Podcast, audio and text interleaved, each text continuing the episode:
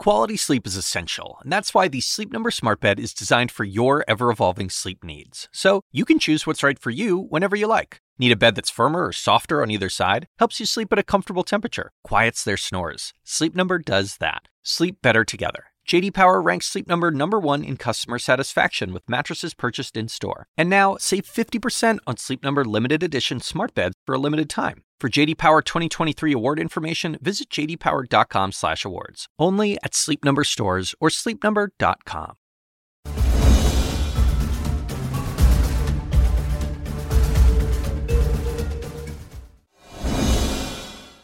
We're bringing you special live coverage in the wake of Memphis authorities releasing video of the fatal beating by police of Tyre Nichols 3 weeks ago this weekend.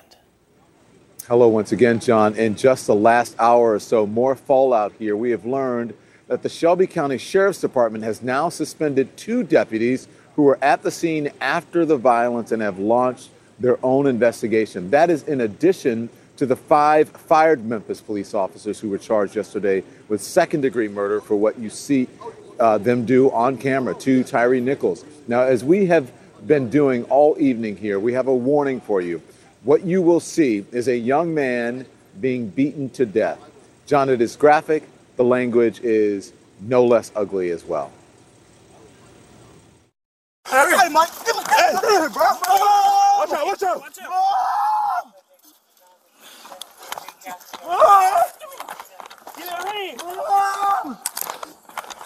Mom!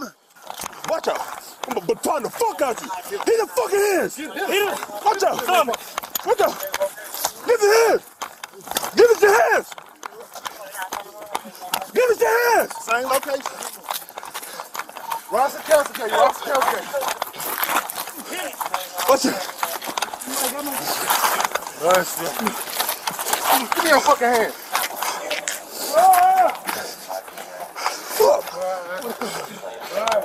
Give me your hand. Give me your fucking hand. Give me your hand. Again, what is most notable, among other things, Don, amongst the brutality, is that if you're trying to figure out who's calm, it appears to be Tyre Nichols there. It is the officers who have their emotions, you know, at 11 or more there, and seem to be escalating the situation almost every step of the way. Yeah, it wasn't a, you know, sir, can you show me your license and registration? It was, they went from 0 to 100 in, you know, less than 5 seconds or just immediately. And John, what we saw there, that was the first video. That was the beginning.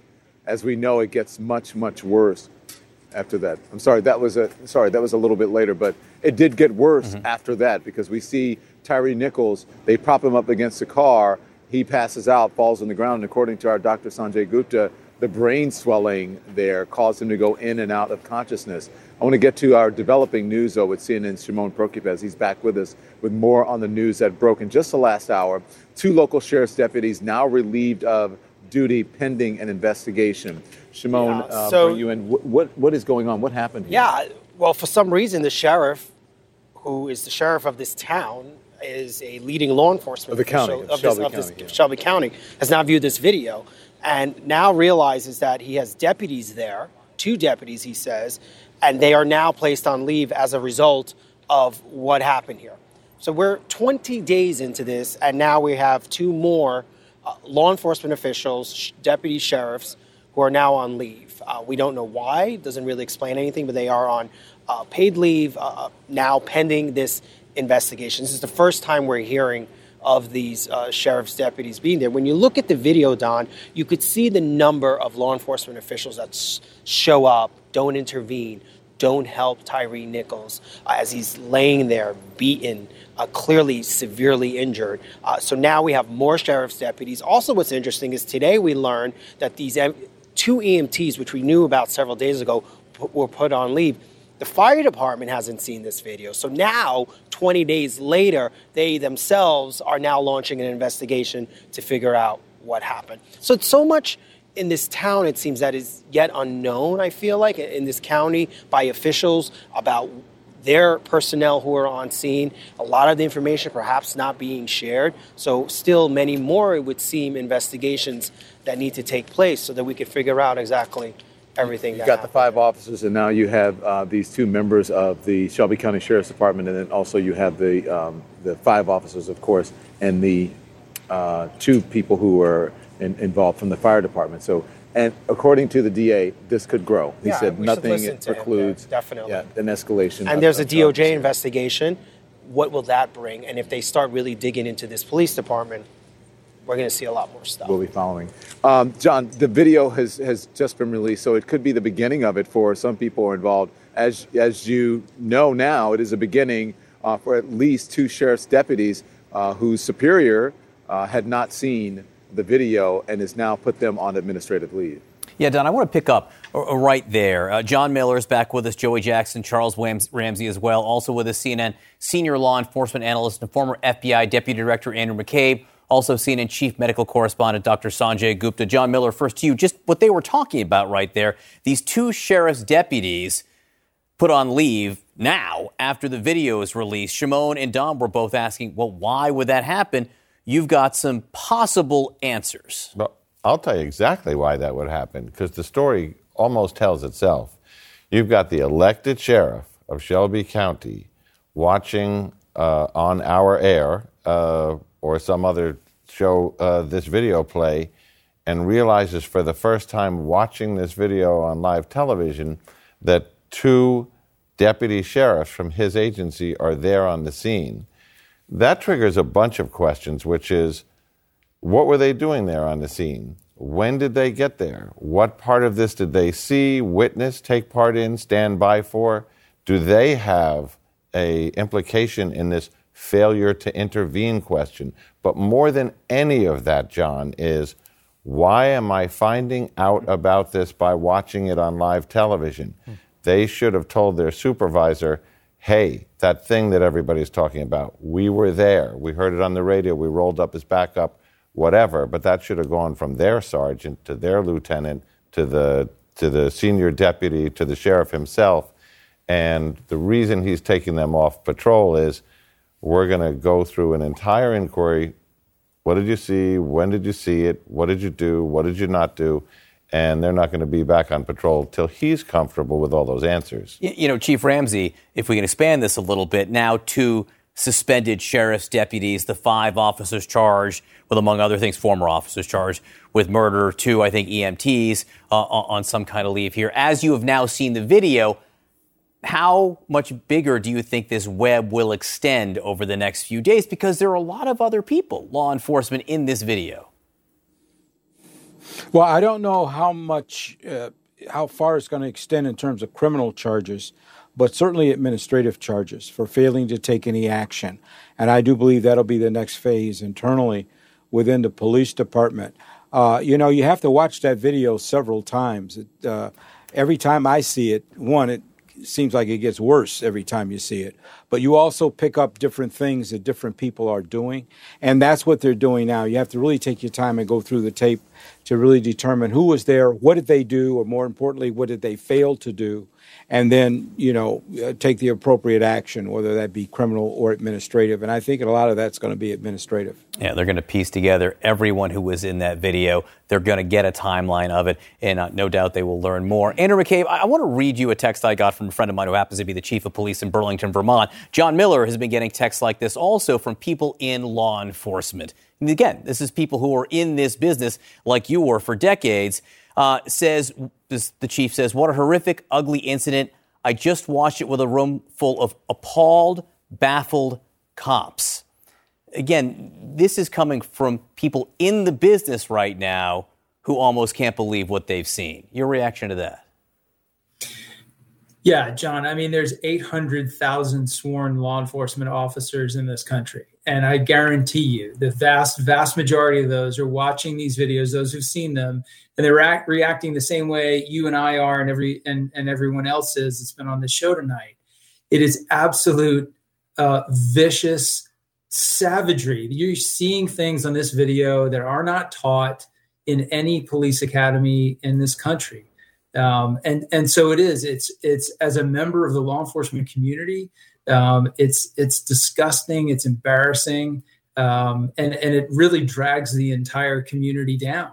But I think it also speaks loudly to this question of an undercurrent of toxic culture in our community, in the law enforcement community, that leads to situations like this. You know, you can see from the absolute first minute of that video, the response at the traffic stop, where you have police officers bailing out of their cars at 100% intensity level, screaming profanities, guns drawn, racing up to the vehicle before they really have any legitimate way of understanding what they're facing. It's impossible to imagine that whatever led up to this traffic stop could have provoked a response of that nature. And at that point, it's game on. There's absolutely no restraint at any level. It's horrific. So I understand why you're getting those texts. I'm getting the same ones. You know, Joey, Andrew just brought up the first video. The first moment we see, the officers are already incredibly revved up there. Tyre Nichols, not so at all. From a legal perspective, again, leaves many of us asking the questions, what on earth happened before this? But from a legal perspective, how much does that matter? So I think it's troubling for a couple of reasons, right? So legally, the first question you're going to ask is why they stopped him in the first instance. Was this a pretextual stop? Pretextual stop meaning without basis, you're just looking to find something, or giving the police the benefit of the doubt. Was he engaged in this reckless driving that we're speaking of, right? That gives you the ability and basis legally for the stop. But then everything after that has to be legally justified and proper. And then the other question has to be, right, and more for law enforcement personnel, Chief Ramsey, perhaps John, is tactically speaking, right? And I don't even think the experts need to answer that. Is it an appropriate way to engage with someone when you're throwing F-bombs at them? How about, sir, we're stopping you because? May I see your license or registration? We have reason to believe A, B, and C. Get out the car, get out the car, get out the car. And so that escalation of it, John, makes it turn right from the outset into an encounter which is not only dangerous, but of course ends up to be deadly. So I think we're going to see an examination of all that, the predicate for the stop, whether it was lawful and legitimate, what was the encounter like, could the encounter have been different, what the actions that were taken by the police with respect to getting him out of the car, was that necessary with regard to the force used to get him onto the ground, with regard to the force used in the initial accounts, et cetera. So we're going to see all of that play out. But I think there's one thing which everyone's agreeing upon is that this did not need to happen. Mr. Nichols should still be alive, and that the tactics and approach of these police officers was patently deplorable. Sanjay, thank you for your patience. I've waited to come to you because I want to dig into this a little bit with you. I want to put up some video and then get your take on what we are looking at, get your take as a medical expert. So let's watch.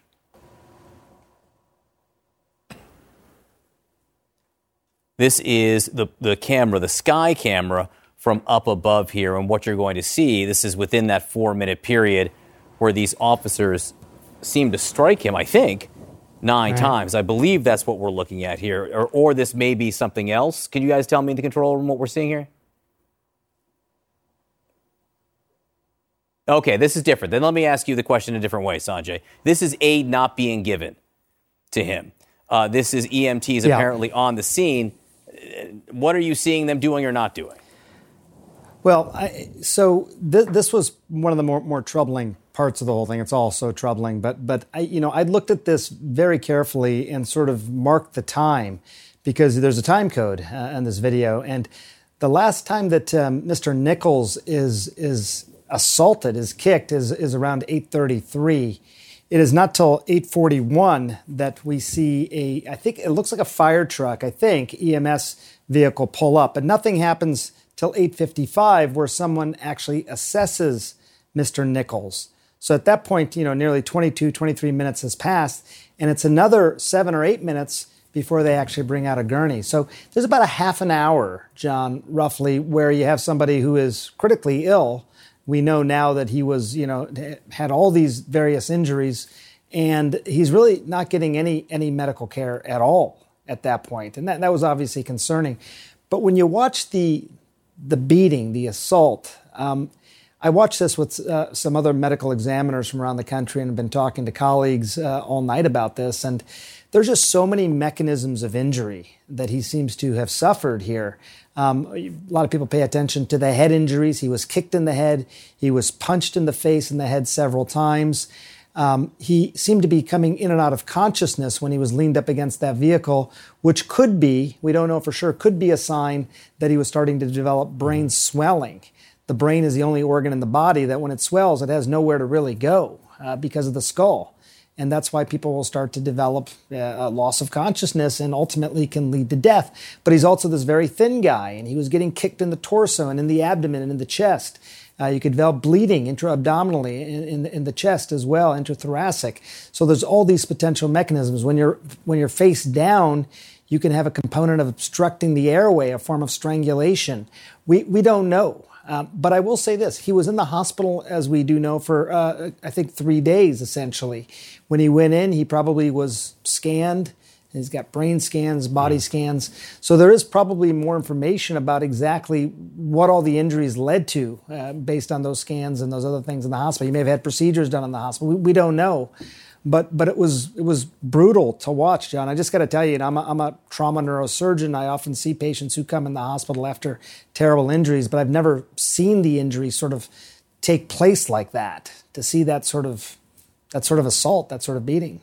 And then that gap of time, Sanjay, I don't know if there's any way of knowing, but the 30 minutes or 20 minutes, depending on how you measure it, based on the injuries that we know he may have had, what kind of a difference could earlier treatment have made? We don't know. You're right, John. It's tough to say, but he should have been in a hospital.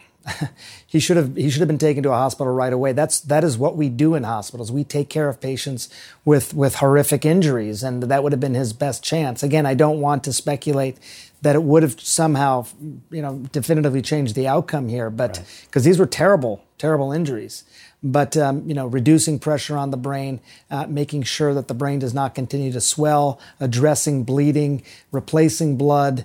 That is what you do in a trauma hospital, and that's where he should have been. Yeah, it's a great point there. You don't need to speculate to know that he should have been in a hospital. All right, Sanjay, everyone stand by again, if you will. Next, back to Memphis. Dawn is going to be joined by a Memphis City Councilwoman about what her community is going through in the wake of these videos coming out. Also, the pastor of the church where funeral services will be held for Tyre Nichols next week. That is CNN Tonight continues. We're back here now in Memphis with our special live coverage. The city releasing videos of a deadly police beating of Tyre Nichols. A really tough night. I'm joined now by Memphis City Councilwoman Patrice Robinson. Councilwoman, we're so grateful that you're here to help us get through this and talk about what's on this horrible video. It was released earlier so that you could see it. You saw it at noon today, yes, correct? Yes, I did. And now for the general public to see, what's your reaction? I was saddened, but I knew it was going to be difficult because I am a mother and I have a son. And my heart went out to the family and the community and all the families that have lost loved ones to policing that's not favorable. I'm just exasperated, and that is the truth. What is that? It was a big gasp. What was that for? This has really been tough for us as a city, for me personally. This has been tough for our community, and I'm getting messages from all over the United States and Canada. I have people reaching out saying, do we need to come to Memphis to help? What can we do? Do we need to march? What can we do to help? And then I have other messages that say that they're not coming to visit Memphis anymore. And I don't want people to give up on us because we had this one snafu.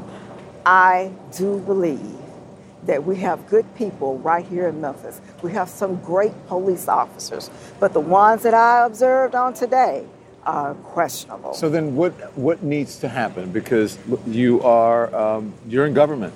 You're an elected official. Yes. It's going to take legislation in order to change things. So then what needs to happen to make sure that when people are stopped for things like a traffic violation, that it doesn't end in death? The first thing that we saw was we have no reason to know why they even stopped him. We watched the video from the camera within the vehicle. And they pulled him over. We couldn't tell why they even pulled him over. But my concern is when you're stopped for, if that's what actually happened, if you're stopped for any violation for driving, it should never even end up with you even getting out of the vehicle unless you have a gun. And we didn't see any of that. We didn't even see them tell them why they even stopped. They just stopped, got out their cars, we saw them, and they went over to the car and just snatched him out of the vehicle. Do you know of any other issues with the Scorpion Unit?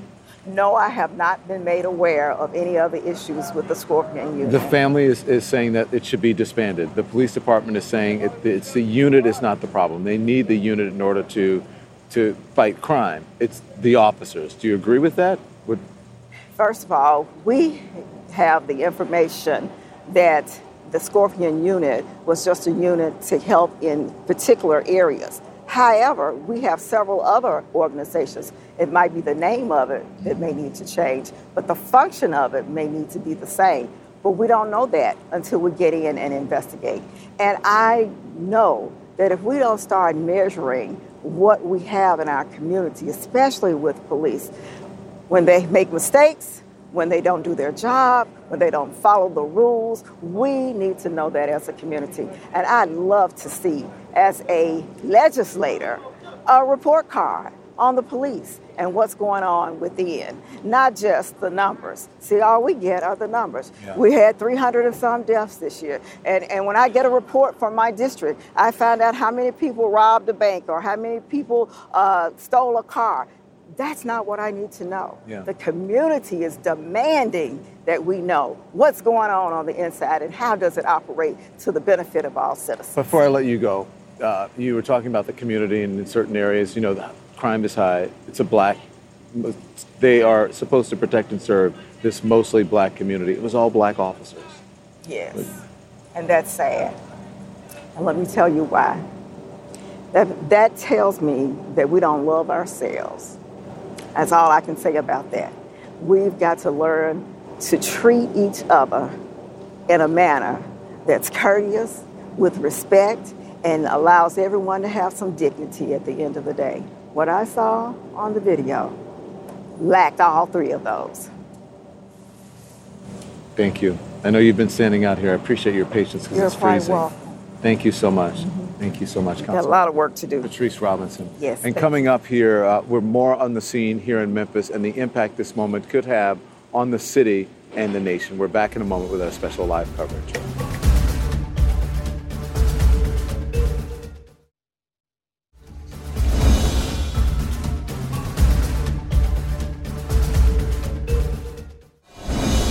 We're back now live with the law enforcement and administrative fallout spreading since the Tyre Nichols videos came out this evening and peaceful protests happening here. I just want to talk more about the broader impact.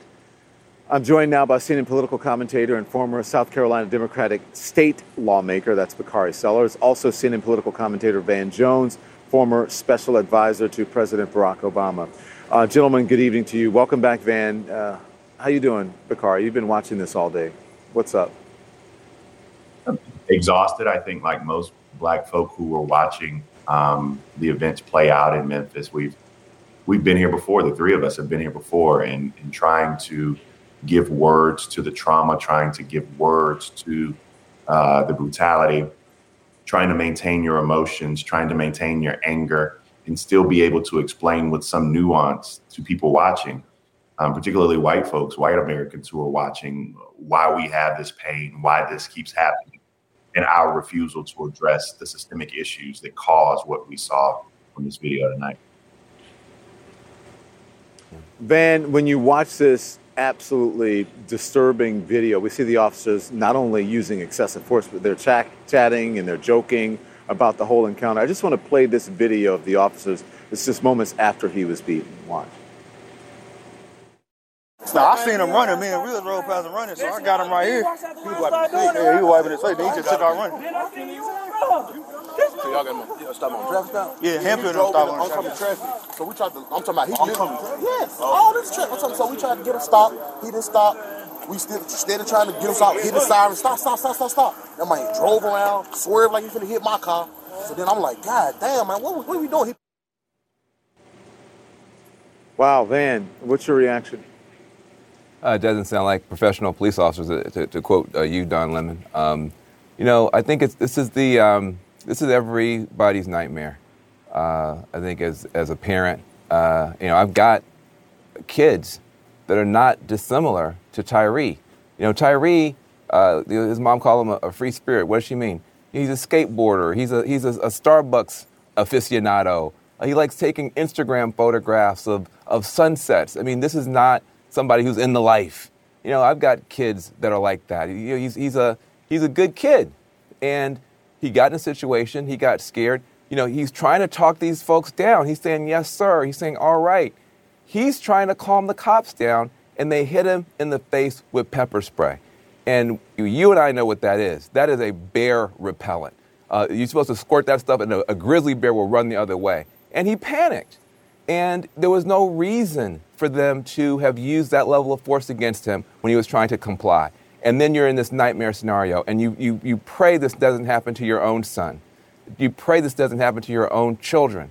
And so this is very personal for us. We see ourselves in his face, his voice. He was doing what we tell our kids to do. He was saying, okay, I'm trying to calm it down. Yes, sir.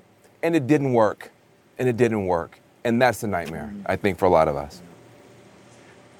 And Bakari looks at you, where he was running. I mean, he was, they said 100 yards away from his, he was running home to his mama to try, which was running to safety.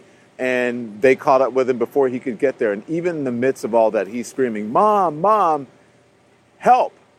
He was crying out for help while the officers were calling him, berating him and calling him names and saying, as if your mom can hear you, and saying, I'm going to, tase or baton the F out of you.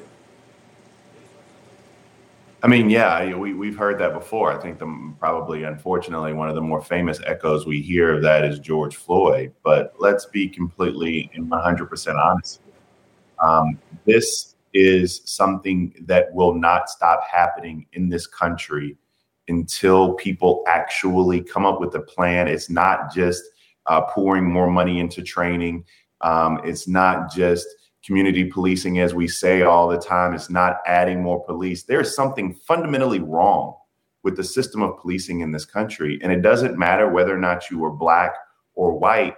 The commonality, and I think Van will agree, that goes from Emmett Till all the way to what we saw today, back to George Floyd, Ahmaud Arbery, all of the names that we can imagine, is that the common theme is that these black folk did not get the benefit of their humanity.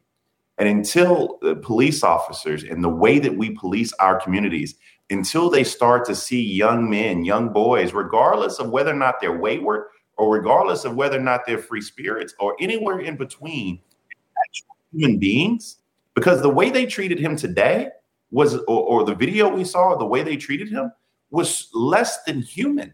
The way that the officers beat him, less than human. The way they didn't even care for him, less than human. And the crazy part about this, Van and Don, is I dare say that if it was me or you, we would have got our ass beat the same way. And that, for me, is the problem, because sometimes, many times, officers, individuals in their uniforms do not see us as human. Van, Bakari mentioned George Floyd, Ahmaud Arbery, as you said, all the way from Emmett Till. And then there's Rodney King, and Benjamin Crump has been comparing this beating to the 1991 beating of Rodney King. Listen, you were one of the people arrested at the protest, I believe, that followed King's beating more than 30 years ago. Listen, there's a comparison in that, in the beating, but I think this one stands on its own and doesn't necessarily need that direct comparison. So then what needs to change now? What needs to be done? Well, I think that, any human system that does not have adequate oversights, checks, and balances will tend toward corruption and abuse. That's why we have, meat inspectors. That's why you have building inspectors. It's not that you hate all the construction workers, you hate all the butchers. You just know if nobody's giving real oversight, eventually the bad actors will take over and ruin everything. And so if you understand the need for meat inspectors, you understand the need for building inspectors, you understand the need for real oversight of police. I'm proud of the folks in Memphis that they fought and got the rules changed so that they could expedite justice in a situation like this. This didn't come out of nowhere. It came out of struggle that they were able to then fire these cops. The problem is that in other cities, those victories have not been won. And so you see, unfortunately, white officers doing this sort of stuff, and then they're still on the force a year later. They got desk duty. They're still getting paid. And so I think that the victory that was won in Memphis to change the rules so that police forces can remove people quickly needs to be spread across the country. So this, people start thinking, I'm going to lose my job tomorrow if I act like this. I might be in jail next week if I act like this. If that doesn't happen, we're going to see this over and over and over again. Van Jones, I appreciate you. Bakari, you as well. You guys know how I feel about you. Thank you so much. I'll see you guys soon. There's a lot more straight ahead. We're going to talk to the pastor who will be presiding over Tyre Nichols' funeral next. His thoughts as we continue to process what we have witnessed tonight together. That's coming up.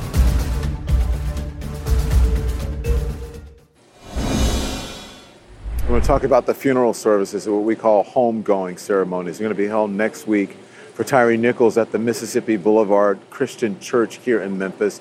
The Reverend J. Lawrence Turner is the church's pastor, and he joins us now. Thank you so much for joining us. As we say, this is a homegoing ceremony. Yes. It's going to be at your church. Yes. You're going to be the officiant here. Yes. What are the family's wishes? The family has requested, the requests have been very simple.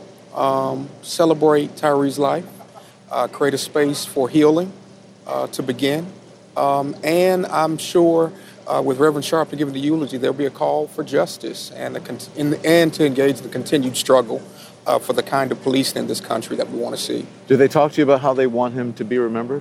Not at length. They were in the midst of a number of things. As when we spoke, it was on the day the charges were going to be announced. And so they were wanting to focus directly on the things I needed from them so that we can begin to shape the service in a way that would be fitting to their wishes. So in shaping that service, I would imagine it is having the pulse of what is going on. Mm-hmm. You said you've been paying attention to the interviews mm-hmm. with the family. You've been in touch with them, yes. The interviews with the police department, the police chief. Yes. And so how does that affect? Does that affect anything that you're doing?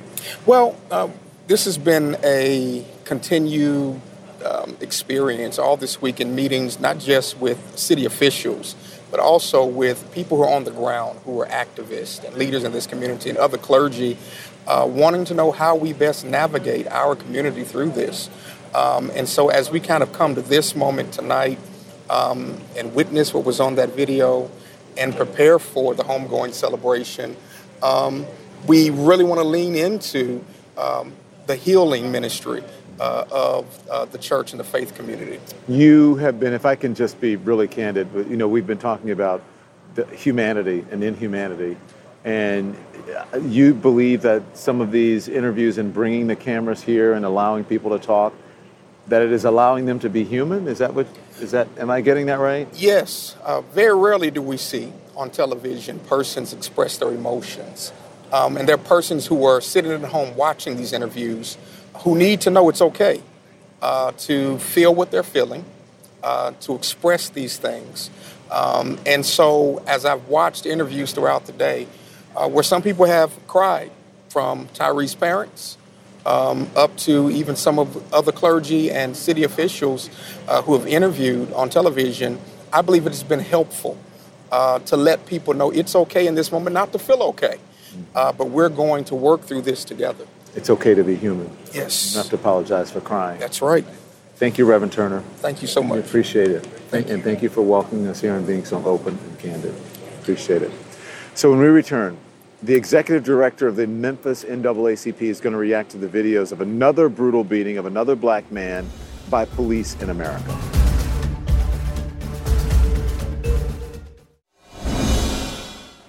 And we're back now live from Memphis, where tonight the city released video showing the deadly police beating of Tyre Nichols. And joining us now is Vicki Terry, the executive director of the city's branch of the NAACP. Vicki, thank you very much for joining us this evening. Thank you. When last we spoke, we were anticipating the video coming out. It had not come out. You had not seen it. You have since seen the video. What's your reaction to it? I was horrified. I mean, truly, it just... it brought me to tears. I was just in tears. My stomach was in turmoil, and I just can't imagine what was going through the heads of those officers. You talked to us before about changes that the NAACP wanted, and quite frankly now I would imagine demanding, and what are those? Of course, they've got to change. They got to reform, clean house. They've got to do some things differently. Some of the things that we are asking them to do as far as police reform, reimagining, the police system, those things have got to happen. And we, as citizens and community activists, politicians, everybody in this city needs to be a part of that. We need to take part and make sure those things happen. The NAACP supporting the family? Of course we are.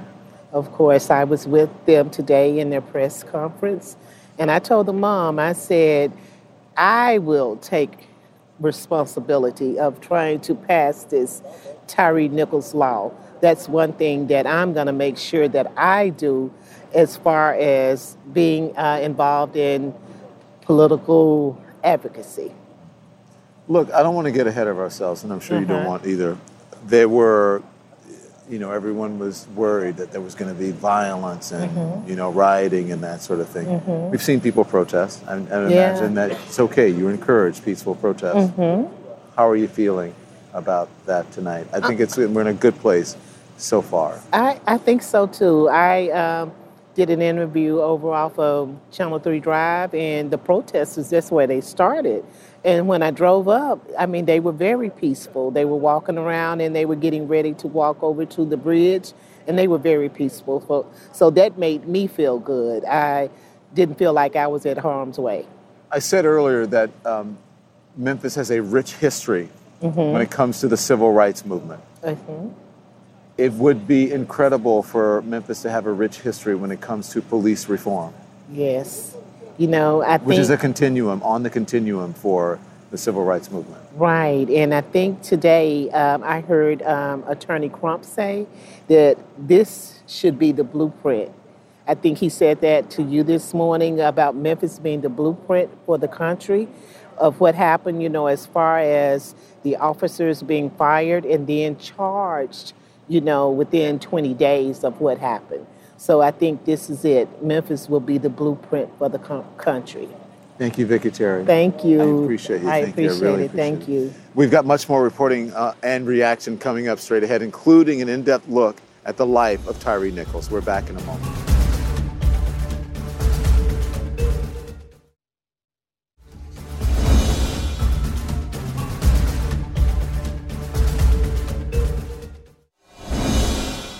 This is special CNN Tonight live coverage as Memphis, and as we all come to grips with what we have seen done to a young man on video by 5 police officers who are now charged with murder. That's right, John. Tomorrow it will be 3 weeks to the day since police pulled over Tyre Nichols in a traffic stop that we see on video escalate out of all proportion. We then see Nichols run off, only to be stopped at a second location and be given a fatal beating. And before we show you just a portion of it, I just want to take a moment and just reaffirm that Tyre Nichols about his personhood, to show you a little about who this man was. Our Sarah Seidner has that story for us. In Memphis, candles burn for a life snuffed out. The life of 29-year-old Tyre Nichols being remembered where friends say he felt the most free, a skate park. 12 years ago, Nichols seen here doing what he loved. 12 years later, he ended up dead. Officials say beaten by 5 men sworn to protect and serve. Nichols' family wants people to know more about Tyre Nichols than how he died. Nobody's perfect, okay? Nobody. But he was damn near. My son was a beautiful soul, and he touched everyone. Nichols had his mama's name tattooed on his arm. He wasn't just her beautiful boy. He was also a father who loved having fun. His friend, who knew him in Sacramento, told a local newspaper, he had such a free spirit, and skating gave him his wings. He worked at FedEx, but had other dreams, photography. In his own words, he posted, people have a story to tell. Why not capture it instead of doing the norm? and writing it down and speaking it. It turns out what led to his death was captured on camera. And that was CNN's Sarah Seidner. And that video was made public earlier tonight. Before bringing in CNN's Shimon Prokupecz with details on the spreading fallout within law enforcement, first, though, a brief moment of what a police body cam saw. And as we have been doing throughout the night, a warning for you. It's not easy to watch. Here it is. Get on the ground! Raise your ass! I'm on the ground. Lay down! Lay down! Please get on the ground! I think I tased you! Get on the ground! Lay down! Now! I tased him! All right, okay. Break your shit. Okay, dude, damn! Turn the fuck around. Put your fucking hands on your back! Bitch, put your hands on your back! I'm gonna knock your ass the fuck out. You guys are really doing a lot right now. Bro, stop. Lay down. I'm just trying to go home. Man, if you don't lay down, I am on the ground. Put your hands on your stomach. Motherfucker. Give me your fucking hand. Give me your fucking hand.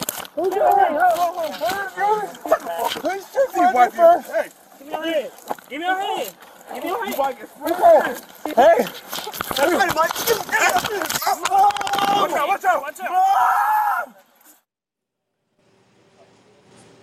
It's the words can't really explain how the feeling of watching that video, and I would imagine the people who knew him, family members, of course, even tougher for them. Because of that video, though, Shimon Prokupecz is here. There's more fallout within law enforcement. Yeah, shockingly, we now learned that two sheriff's deputies from this county, from this area, were there on scene, and it was only discovered tonight because of the release of these videos. And as a result of that, the sheriff here has placed those two deputies on leave. The question, of course, is why was the sheriff, a leading law enforcement official in this town, just finding out about this tonight? So that raises all kinds of questions. So we're seeing more fallout.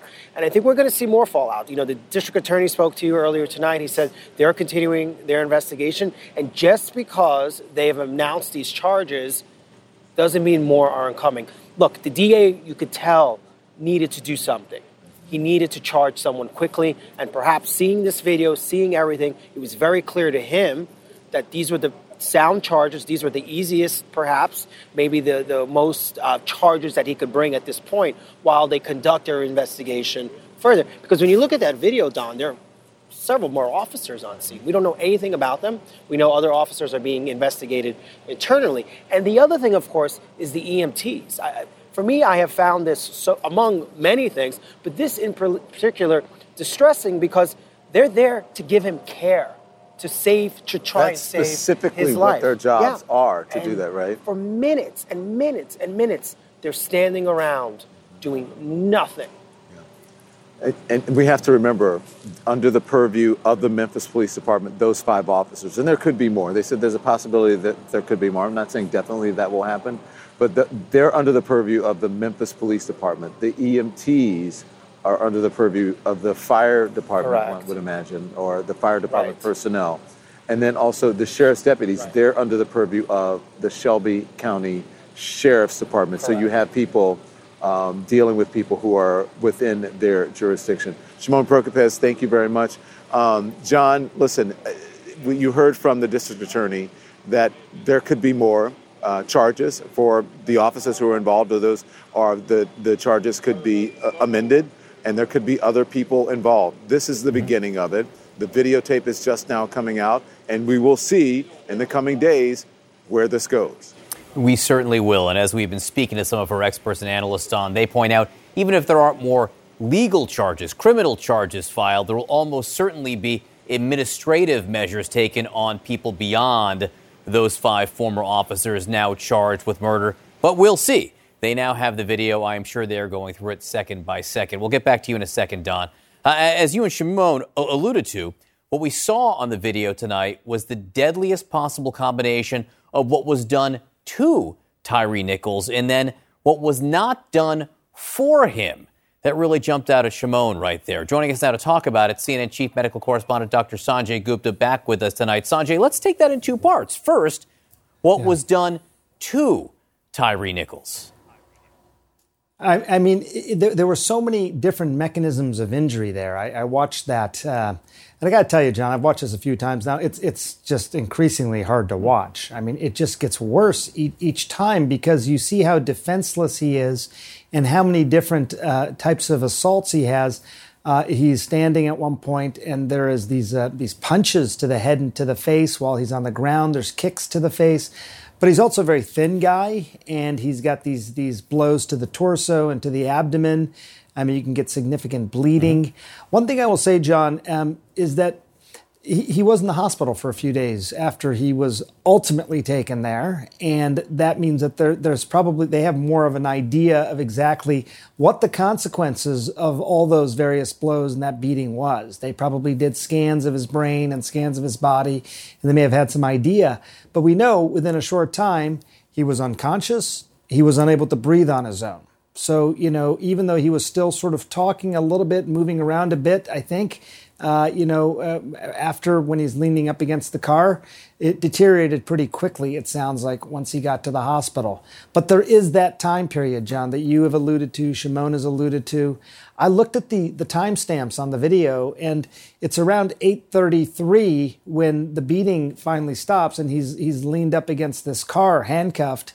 And it is a good 8 minutes after that before the EMTs and fire arrive, but they don't really do any kind of assessment for a good 9 minutes after that. And it isn't until about 9:02, which is roughly half an hour, John, after this, that they actually start bringing out a gurney and things. Mm-hmm. You hear various commentary during that, like it's going to take a while for the ambulance to get here and things. But no one was attending to him. That's I think, just as a doc, that was the most shocking part. As we talked about before, I don't know how much of a difference it would have made, but he should have been in a hospital. Let's put that up. Yeah. Let's put that video up so people can see what you're talking about here. And just talk to us over this, what we're seeing and not seeing here.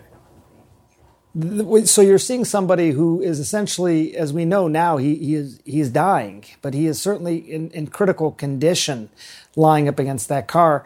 I think that they must have known. At first I thought to myself, did they not recognize the gravity of his injuries? They must have known because they just inflicted this upon him. So he is essentially, you know, he's dying, John. I mean, there's no other way to really say it. He's critically injured. And there's nobody really doing anything there. They sit him up a couple of times. He slumps back over. I do see him sort of move his legs once on his own. He seems to be in a state of what we call agonal breathing, which is typically a sort of breathing pattern when somebody who's just in near respiratory distress. And even when I think the paramedics or the EMT, I couldn't quite figure out who first got to him. About a half an hour later, they're the first people to sort of bring out a bag and start assessing him, doing things like looking in his eyes to see if, in fact, he has evidence of brain swelling, something you can do by looking at the pupils, assessing his breathing. You start to see some of that, but it's pretty far along. There's just no sense of urgency given how critically injured he obviously is. Brain swelling. Why do you jump to that, Sanjay, as something that might have happened? I think that certainly, you know, I'm a trauma neurosurgeon, so I think that's part of what I always think about. But the thing about the brain, John, is that you see all those blows to the head, mm-hmm. and what you imagine is this brain, which is essentially a fluid medium. It's basically mostly water. You imagine it starting to swell. And when it starts to swell like that, the brain, unlike any other organ in the body, has no place to really go because it's encased by the skull. So what happens ultimately is that it goes downward, and that's called herniation.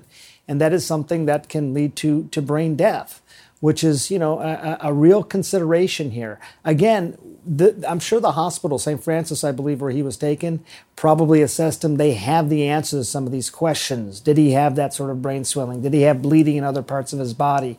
Did he have obstruction of his airway when he was essentially being knelt upon, face down?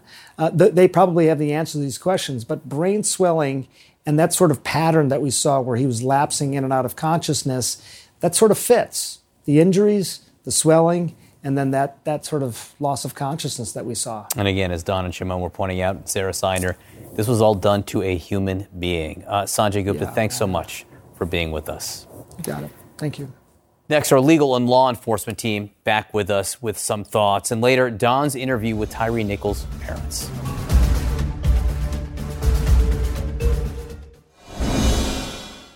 As wrenching as it is to watch the video of a young man's life being beaten out of him, it does seem to be accompanied by the sight of justice moving swiftly. 5 cops fired and now charged with murder, and more investigations underway already. John Miller and Joey Jackson back here with me. Andrew McCabe also back. And joining us now is CNN law enforcement analyst Michael Fanone, who nearly lost his life defending the Capitol on January 6th. And CNN legal analyst Elliot Williams, former Deputy Assistant Attorney General. And Elliot, I do want to start with you. First off, you're new to this discussion here. And I think everyone who's seen this video has had the same visceral human reaction. That is one thing. There is the legal case that will need to be made in a court of law with the charges that have now been filed against these former officers, which do include second-degree murder. Based on what you have now seen on this video, and as someone who has prosecuted cases before, will that be easy to prove in court? Oh, what a wonderful question, John. Thank you for asking that. No, so look, starting with the visceral, it bears mentioning, and I have to say it, hearing someone calling for his mother, where she's 80 yards away or 100 yards away, and actually with a volume that it's as if he thought he could get her there. I don't think I'll ever unhear that. So at its core, this is a human issue. But look, like you touched on, at the end of the day, someone is going to have to try this case. Now, second-degree murder in Tennessee, in order to prove that, prosecutors have to establish a knowing killing, that they reasonably were assured or knew or could have known that their actions would have led to somebody's death. So you're going to have to unpack a number of things. Number one, there'll be an expert testifying at that trial along the lines of what you were just talking with Sanjay about what kinds of blows might lead reasonably to someone's death, right? Then someone else is going to have to unpack what went on in those 22 minutes when they were not rendering aid or care to Mr. Nichols at the time he was there. Now, what the defense would say, and a smart defense attorney would say, was that, this was in the heat of battle, a scuffle, this was none of this contact was of the sort that these defendants would have thought would have led to somebody's death. Now, convictions are hard. Getting to that reasonable doubt standard, you just got to get in one juror's head. And there's not an implausible defense here. But at the end of the day, you do have those, I believe it's 5 punches, 2 kicks, and 2 hits with a baton over an extended period of time that will certainly be powerful and resonate with the jury. That of the 5 charges, I'll be candid, will be the toughest, I think, to get. But there's 2 official misconduct charges that I think would be far easier. And then you have the kidnapping and certainly aggravated assault, which is probably the clearest of all of them. Joey Jackson, let's bring you in here, a defense attorney. What on this video do you see as a defense attorney? And again, I know we all feel the same way viscerally and as human beings, but as a defense attorney, what on this video would you use to defend these officers? So there's a lot that concerns me, and that's the first place I start, because in dissecting a case, I have to look at and analyze what I can do to proffer the best defense. And in looking at this, I'm hard-pressed to see. Now, here's the point. The point of the matter is, and Elliot's, very good points that he makes with respect to, look, cases are very difficult. But if you want to talk about second-degree murder, what you're looking at talking about that as a knowing killing is, do you mean to tell me in the event that you literally kick someone in the head multiple times, the person happens to be 140 pounds, right? You all are burly gentlemen who use the word gentleman loosely, who are actually out here doing this job. Not only do you kick him in his head multiple times, but you're sucker punching him multiple times as well. You're hitting him with the ass multiple times. You mean to tell me that a reasonable juror cannot conclude that those are actions and activities that would lead to death, that you don't know and appreciate the nature of your conduct such that it may have that result? And so I think, all cases are hard, but I think a skilled prosecutor can make that case in this particular situation. And so I think what happened, John, last point, and that's this. You could talk about and relate it to Rodney King, but here's the difference. When you had Rodney King, what they were doing is looking at what strikes and movements, et cetera, that Rodney King was making so that that is the officers, could put it in context with an expert witness. You tell me, in looking at the videotape of a defenseless Mr. Nichols on the ground, what furtive movements he was making that would justify the conduct. No immediacy of danger, such a gross disproportionality of force being used, completely unreasonable conduct, and a failure to act. I think you can certainly secure a conviction under the right set of circumstances. Yeah, it is interesting because Elliot just brought up heat of the battle and struggle. I mean, one could look at the video and say, what battle? What struggle? Tyre Nichols, in the video that we saw, didn't appear to be putting up almost any resistance. And Michael Fanone, I want to put that to you there. Just the force that these officers used, the at least 9 blows, that really felt like, watching the video, came out of nowhere there, leaving one to say, what are they thinking? What could they be thinking with a human being? What did you see? Well, I'll tell you what I saw, John. At the outset of that video, I saw a intense, chaotic situation. I saw police officers trying to gain control of Mr. Nichols. I believe that those officers' actions clearly escalated that situation. And by the end of the video, I saw police officers who got caught up in the emotion of that pursuit and lost control of themselves and lost control of the situation. John Miller, a plausible explanation for Michael Fanone there. Do you think, is that what you saw there? And then take that a step further. What did you see when he was on the ground not getting the treatment that, as Sanjay was just saying before, he obviously needed? Well, first, dealing with the police officers, there's a lot of screaming and yelling, but there doesn't seem to be much tactical planning. On the case of Mr. Nichols, they keep saying, give us your hands, give us your hands. Clearly, he doesn't want to be handcuffed. Clearly, he doesn't understand what he did or why he's being arrested, and that's an issue. But the second piece is, there are a number of tactical ways to go at that. One is you could handcuff one wrist and have an officer maintain that arm, get the other wrist, put another handcuff on that arm, bring the handcuffs together. There are arrest tactics, but this just seemed to spiral out of control with a large number of officers on the scene trying to get control of one person. When you get to the medical situation, though, and having been through the EMT training at the NYPD, all EMTs are trained exactly the same way. Assess scene safety. Is it safe for me to render aid? Okay, he's handcuffed. There's a lot of cops there. It's safe. Determine the number of patients. Looks like we have just one here. Determine the mechanism of injury. What is the injury? How did it occur? Or the nature of the illness. On number 3 is where everything seemed to go in slow motion. And you would ask, why? How? Now, there's 2 possibilities there. One is that the police officer said, we had a terrible fight with this guy, and we hit him numerous times in the head. Now, you'll have to go back through the tapes and see if that conversation ever happened and talk to those EMTs.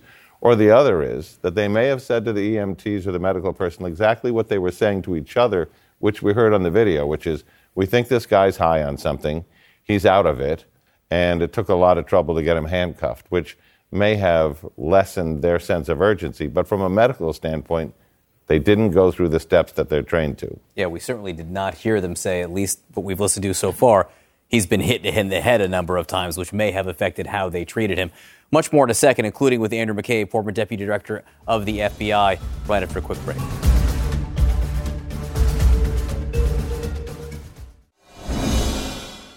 Back now with our panel in the wake of all we saw tonight and all we could see as the 5 ex-cops charged with second-degree murder in connection with the death of Tyre Nichols go to trial, as other investigations pan out and as Memphis and the country come to grips with all of it. Andrew McCabe, I do want to start on the investigation.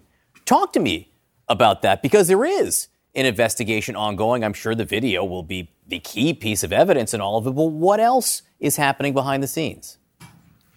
Yes, absolutely, John. I mean, certainly on the local side, with the charges that we're aware of, that investigation will continue. I think first and foremost to identify other people who might need to be caught up in the investigation as well. We've heard about the 2 sheriff's deputies who've now been suspended pending an investigation. And of course, we don't know what's happening with the EMTs, but there's also a parallel federal investigation that's looking at this through the lens of determining whether these officers unlawfully denied or impinged upon Tyre Nichols' constitutional rights. And there's all sorts of constitutional rights that appear to have been violated by the pretty obvious, horrendous acts they inflicted upon him in that beating. And I should also say, John, I think one of the things that will characterize those investigations as they go forward and ultimately the perception of jurors or people who sit in judgment over the officers is that second interaction, the beating in the second interaction, it is replete with a there's like a vindictiveness to it, right? It almost feels like a retaliation from the way they beat him, the things they said while they were doing it, the threats, the taunting. It comes off as if these men are getting back at Tyre Nichols for embarrassing them, for resisting their authority, for making them chase him, and it's so over the top that it appears on its face to be unreasonable. And it is that unreasonable standard that will work against them in both prosecutions. And there are definitely questions about why, what caused that specifically within those 4 minutes. Michael Fanone, back to you, because again, looking at the video, I wonder what you make of the apparent, I don't know if it was difficulty they seemed to have in getting him in handcuffs, if that's what they wanted to do, at least at first. What did you see them trying to do? And maybe an explanation for why they couldn't make it happen. Well, John, I spent nearly my entire career, which spanned 20 years, working in units like this, proactive police units charged with pursuing violent criminals, narcotics traffickers, and people that commit crimes with firearms. When you place a person under arrest, try to gain custody or control over them, and they don't want you to gain control over them, it doesn't matter whether they're, on some type of narcotics or just, sober. It is very difficult if they don't want you to gain control of them. It can take multiple officers. So to me, clearly there were tactical missteps here. At one point, it seemed like the officers were working against one another and were caught up in the chaos of the moment. There were clearly decisions that were made that escalated this situation to a point where Mr. Nichols lost his life and did not deserve that. Yes. And just finally, Michael, what does this do to morale in a department? It's horrible for morale.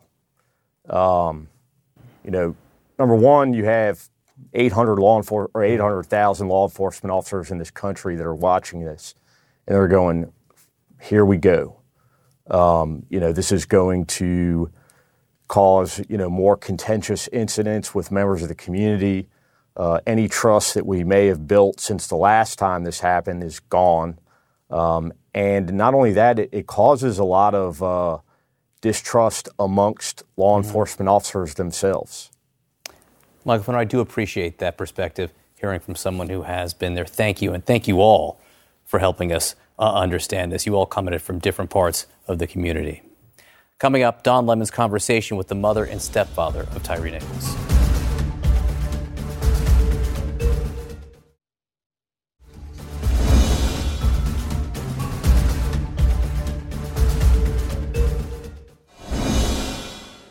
And earlier tonight, I was fortunate enough to speak with the parents of Tyre Nichols, along with their attorney, Benjamin Crump, who was on with us earlier, by the way.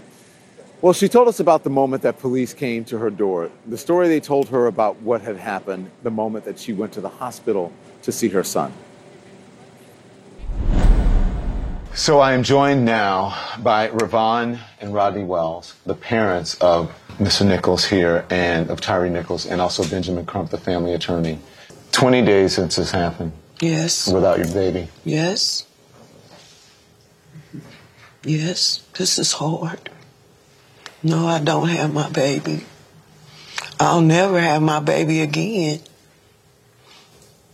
But I do know that he was a good person and that all this all the good in Tyree will come out. Mom, when did you first learn about this? How did you hear? The Memphis Police Department banged on our door approximately around between 8:30 and 9 o'clock asking if I knew Tyre Nichols. And we said, yes, what's going on? He's been arrested. Arrested for what? DUI. DUI? My son don't drink like that. What do you mean DUI? Well, we had to pepper spray him and tase him, so he's being attended to by the paramedics, and we'll send him to the hospital, and then after that, he'll go to booking. Around 4 o'clock in the morning, the doctors called from St. Francis and said, Mrs. Wells, do you know your son's in the hospital? And I said, yes. I was advised by the police officers. He said, why aren't you here? And I said, the police officer said that I couldn't come because he was under arrest. The doctor proceeded to tell me that my son had went into cardiac arrest and that his kidneys were failing. When my husband and I got to the hospital and I saw my son, he was already gone. They had beat him to a pulp. He had bruises all over him. His head was swollen like a watermelon. His neck was busting because of the swelling. They broke his neck. My son's nose looked like an S. They actually just beat the crap out of him. She didn't see the video. You saw the video. Yes. What are we going to say, Rodney? I didn't want her to see the video or hear the video. It was our attorney's request that she could stay in there as long as she could. She heard one word and had to leave out the room. And that was when they initially was pulling him out the car, he said, what did I do? I knew that's what he said. He said, what did I do? Why are y'all doing this to me? What did I do? Mm-hmm. And they proceeded to snatch him out of the car and was trying to wrestle him to the ground. Mm-hmm. I saw officers hitting on him. I saw officers kicking him. One officer kicked him like he was kicking a football a couple of times. And, but the most telling thing about the video to me was the fact that it was maybe 10 officers on the scene.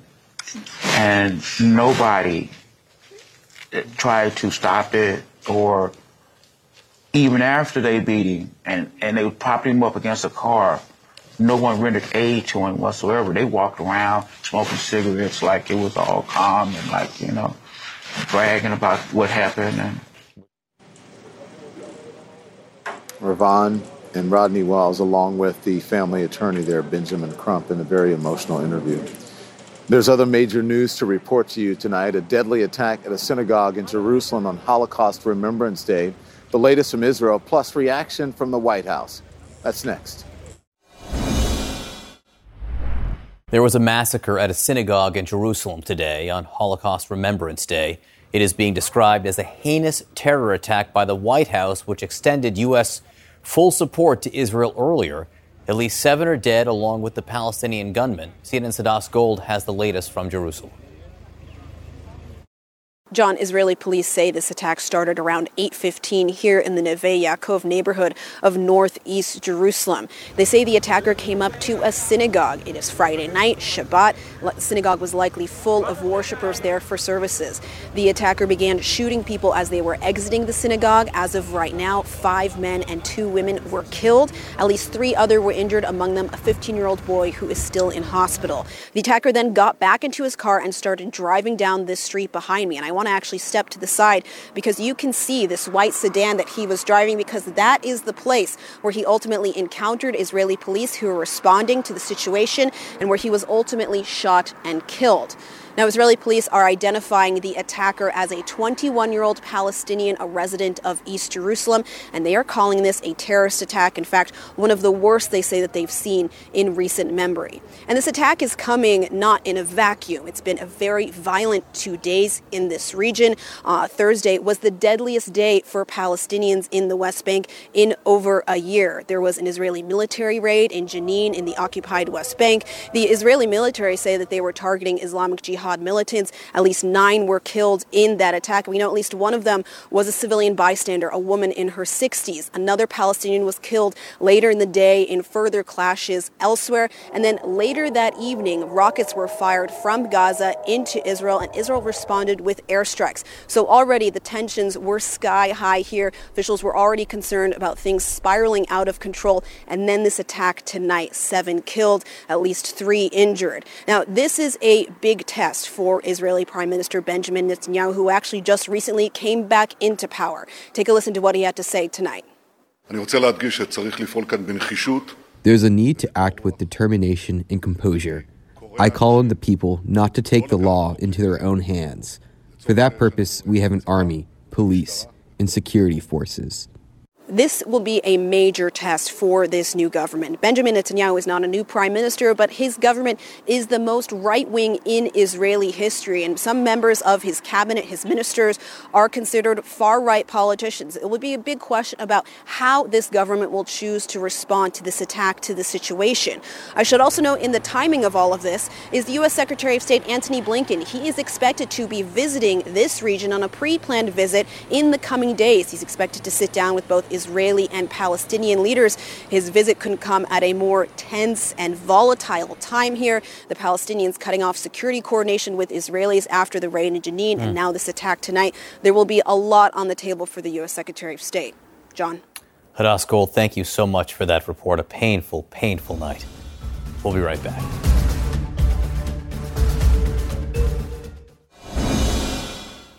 Good evening, everyone. I'm Laura Coates in D.C., and Don Lemon is in Memphis. And Don, look, we were watching you this morning. You started the day out with the police chief, and here you are ending it with me in Memphis. Tell me, what has transpired today that has really been something that you will not forget? It's really been a remarkable day. Quite frankly, it's been a remarkable 24 hours, Laura, because yesterday we got the charges for the police officers, and then now we woke up to the interview, very candid interview from the police chief. I was surprised that she actually gave an interview, but considering the district attorney had announced those charges, I think she felt that confident that it was her time to speak because she didn't want to get in the way of the investigation. But she was very candid about why she believed those charges were fair. She knew that there would be strong charges. She doesn't do the charging, as you know, the district attorney does. But she also said this is a failure within the police department, and she took responsibility for it. She said it stops with her. You can't be with the officers 24 hours a day. And then she also spoke to the inhumanity of the officers and what the Nichols family, the Nichols/Wells family, what they're dealing with. So it's been a very, very emotional day. Also getting to interview the family as well, the dad and the mom. You know, Don, I was so struck by the idea. I just think it wasn't that long ago that we can recall the idea of having a police chief, let alone another police officer in general, speaking out about the conduct of other officers. We talk about the blue code and the blue wall of silence, and we were all struck when Chief Arredondo back in Minnesota was speaking out about the officers, including Derek Chauvin. And now, of course, we see the idea that people can't hide behind the badge and people will speak out. I was really struck by that moment. And frankly, his mother. I mean, just the amount of grace and empathy she even had for the officers involved. I mean, as a mom, I just could not imagine what she is going through, let alone to hear her in those moments. She said she felt sorry. She said, I actually feel sorry for them. And, you know, speaking of the police chiefs and what happened, the way that this happened here, you know what takes care of a lot of this, a lot of the tension, a lot of the protesting, a lot of the things that eventually turn into riots, is transparency, is having a plan. It's getting ahead of the horrific video that you're going to see. And speaking of, that video coming out tonight, that shows you why those officers were fired immediately. That shows you why the district attorney charged them. If you cannot look at that video and say, oh yeah, what they did was right. No one can look at that video and say that. What they did was absolutely wrong, and there was a complete disregard for Tyre Nichols' life. And the number of officers who were on that scene, I mean, you always want, is there not one person among you who would say stop? I mean, the idea of a cooler head prevailing, and the coolest head we heard was the actual words of Tyre Nichols himself at the beginning when he was trying to de-escalate the situation. Don, great coverage. We'll see you back soon. Thank you, Laura. It's good to see you. I wish it was under better circumstances. I do too, my friend. Get some sleep. We'll need you again. Everyone, I'm Laura Coates, and this is CNN Tonight, and our breaking news coverage is continuing now in the wake of the release of that heartbreakingly horrific video that showed the brutality that was unleashed on Tyre Nichols, and how, frankly, people all across this country are reacting tonight to what they have seen and what we're all seeing on these videos. And there's more than one, different vantage points, some poll cam, some body cam, some with audio, some without. It's all collectively and individually so difficult to watch. I mean, a human being, a 29-year-old man, beaten mercilessly over and over and over. When it started, when police first pulled him over, it was him. It was he who tried to calm the situation. Damn, I didn't do anything. Hey, I didn't turn your ass around. All right. All right. You don't do that, okay? Get on the fucking ground. Get on the ground. Okay. Tase your ass. All right, I'm on the ground. Lay down. Chest up. Please tase on the ground. I think to tase you. Get on the ground. Lay down. One. Now, I'm tasing. All right, okay. Turn your bitch ass right back. Break your shit. Okay, dude, damn. Turn the fuck around. Put your fucking hands on your back. Bitch, put your hands behind your back. Break. Okay, stop. I'm gonna knock your ass the fuck out. Okay, you guys are really doing a lot right now. Can anyone looking at that even understand why it escalated, why there was the anger by the officers, why there was a screaming compared to the calm of a man who had been pulled over? We're still waiting to figure out what, if their answer can ever come. But frankly, what you just saw was nothing compared to what was to come. Tyre Nichols kicked and punched again and again, beaten with a baton asp. Give me your motherfucking hands! Watch out! I'm gonna baton the fuck out you! Get the fucking hands! Watch out! Watch out! Give the hands! Give us your hands! Give us your hands! Same location. Ross and Kelsey K. What's your... Give me your fucking hand.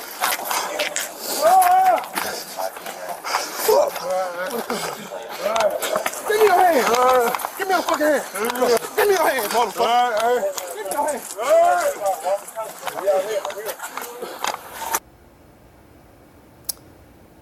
Screaming in pain, incoherent in that moment, at one point screaming for his own mother, who was yards away. Hey, Mike, give me that, bro. Watch out. Watch out.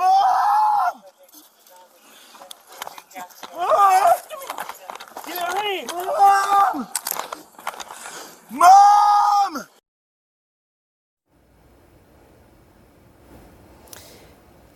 It really breaks your heart to hear that. To hear him calling out for his mother. Reduced inexplicably by more than 5 officers on that scene. 3 days later, that young man, Tyre Nichols, would be dead. Now, there is a criminal case that will be decided in a court of law. There's been charges filed. But that's the law. And the inhumanity that you've seen, the savagery that has been depicted and shown is so graphic and excruciating And Tyre Nichols, he never got the answer to the question that he asked when they first pulled him over. What did I do? I want to bring in CNN's Shimon Prokupecz, who is in Memphis tonight. Shimon, it's very difficult for me as a human being, let alone as a mother, to hear someone's son calling out. And we've heard it, frankly, before in the George Floyd killing. We've heard the screams of others, including Trayvon Martin. It's looking to have help in those moments. And I could go on, frankly, in a number of instances. Those are just a few that come to mind for people. But there has been more fallout tonight from what we have seen from those very videos. What can you tell us? Yeah, more fallout, because what you see in that video, Laura, as you said, you know, so well, is just no one was there to help him. And so he was yelling for his mother. You see all those officers in the video there, EMTs eventually. No one would help him. And as a result of that, we're learning tonight that two sheriff's deputies, we're just finding this out tonight, were there on scene as well. The sheriff here in Shelby County, here in Memphis, revealing tonight in a statement that as a result of this video, he learned that two of his deputies were there. It was the first time that he was seeing this video. And so after seeing the video, he placed these two deputies on leave. Why is he just finding this out now? Why is this kind of action just being taken now? We don't know. So, you know, so certainly, Laura, a lot of questions here that we still need to ask. Certainly, and the idea here, of course, we've been hearing from the Shelby County DA, Steve Mulroy. You're hearing from the Memphis Police Department and police chief. But the Shelby County officers, a distinct unit, essentially, a distinct jurisdiction. Is that the idea here, that he was learning that people from his own jurisdiction were present on the scene as well? Right. So you have the sheriff now with his own people. We don't know why they were there. We assume that they may have heard it on the radio, and so they responded. And then you have the Memphis Police Department, the Scorpion Unit, where these five officers were part of, that has now sort of is not, as a unit, they are not functioning. Their duties have been suspended as a unit. The family is asking for this unit, the Scorpion Unit, which is this anti-crime unit. You see that they drive around. You see that in the video. They drive around in unmarked cars. These five officers who are part of this unit, they drive around, and their whole purpose is to prevent crime, to really fight crime, aggressive. And so that unit for now is not operating, but the family wants them disbanded. They do not want this unit operating in this community any longer. Well, if this is an indication of the type of work that has been done by this unit, it's no wonder why. Shimon, thank you so much. You know, I want to bring in to the conversation Reverend Roslyn Nichols, pastor of Freedom's Chapel Christian Church in Memphis, and Rhonda Logan, a member of the Memphis City Council.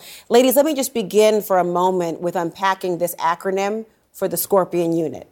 Scorpion, this acronym, is Street Crimes Operation to Restore Peace in Our Neighborhood. Street Crimes Operation to Restore Peace in Our Neighborhoods.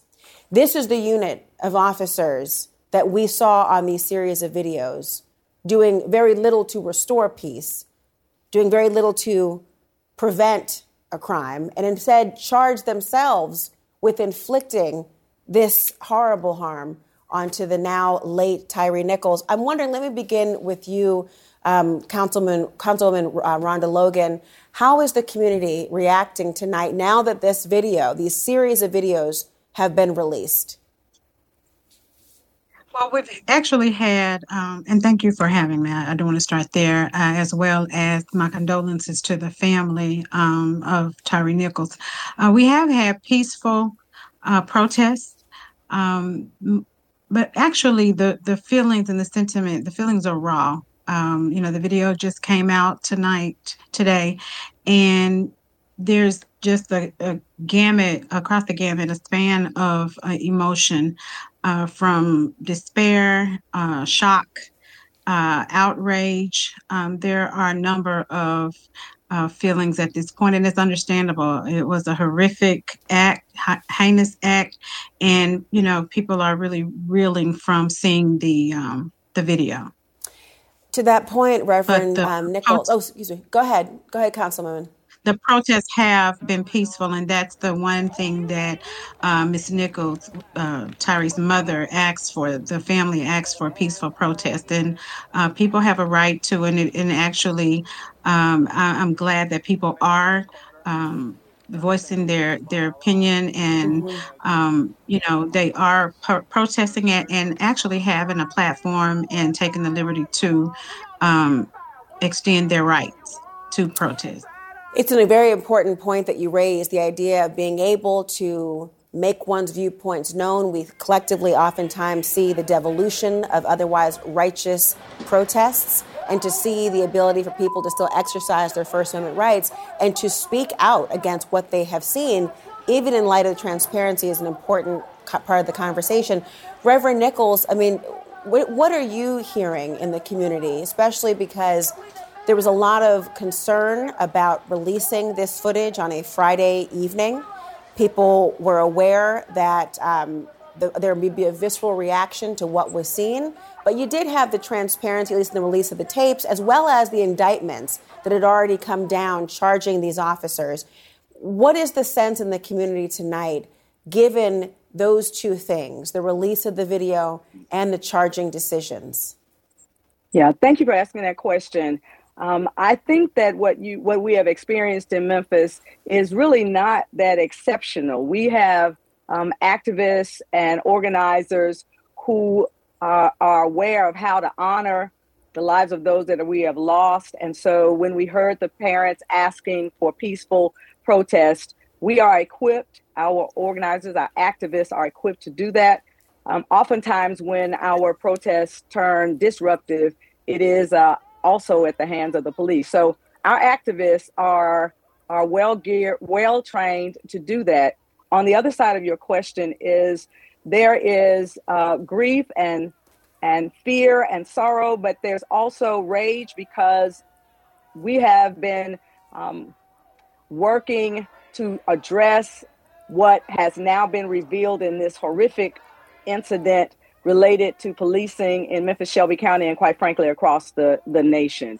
So to that degree, we have all combined our efforts to honor this life, young man who lived peacefully and whose life was taken, as well as to address issues that are not in this moment. They have been systemic for longer than we want to have to acknowledge, but that are indeed the fact.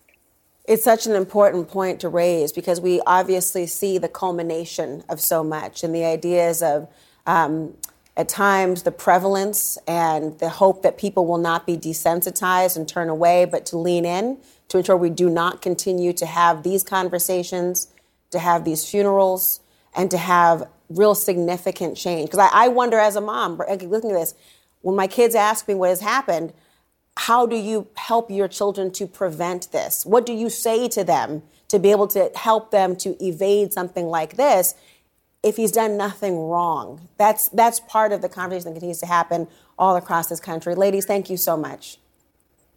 Thank you. Thank you. Look, the inhumanity of what we saw on those videos is horrible. And how much of it, frankly, is from body cam videos. As in the ones worn by the officers, as in the officers knew that they were on camera and that what they were doing had a significant chance of being seen. So what does that say about what's happened? Knowing that we could have rolled the tapes.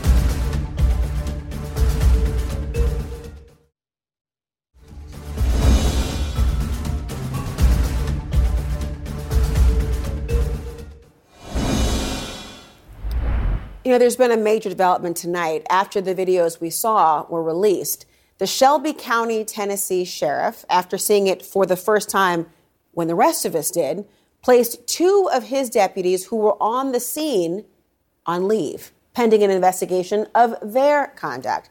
Let's talk more about what we witnessed tonight on the video with CNN legal analyst Elliot Williams, a former federal prosecutor, CNN political commentator Van Jones, and retired Los Angeles police sergeant Cheryl Dorsey. I'm glad to have you all here this evening. I mean, just the range and the scope of the vantage points that we have seen tonight. Very telling. I want to begin with you here, Sergeant Dorsey, on this point, because the video from the mounted police camera, for example, very disturbing to think about what we were watching and witnessing in real time. It does show police hitting Tyre Nichols at least 9 times, kicking and hitting. And I want to make sure when you're watching this, everybody, it is very disturbing what you're seeing. It is graphic content, so please take caution in terms of what you were seeing and looking at. They were hitting him with a baton and an asp. What are we witnessing here? Walk me through this a little bit, Sergeant Dorsey, in terms of what you are seeing. We're seeing officers abuse their authority. We're seeing them punish Mr. Nichols. We're seeing these officers do what they do on a regular basis. I promise you we'll find out in the future that there are going to be others that are going to come forward and talk about the kind of abuses they've suffered at the hands of the Scorpion Unit. I mean, the name alone is off-putting. These officers understand that great deference is given to their version of events, and we heard them from start to finish, manufacturing probable cause, lying about the encounter, creating an audio record because they understood that they were being recorded when they said, you know, he was really strong, all 140 pounds of him, when they said that he was trying to take their gun, when they lied and said that he had tried to hit them in the midst of committing an infraction, reckless driving, and then to know that his mom said that officers came to her home and said that her son was being treated at the hospital because he was a DUI, and then we're going to take him to the jail and book him, knowing he wasn't able to be booked because of his injuries. And it wasn't until the hospital staff called and said, "Do you know your son is here and why aren't you here?" So they knew exactly what they were doing from start to finish. They were intellectually dishonest. And I think this police chief has got a lot of work to do in terms of those officers and those who stood by and acquiesced this murder.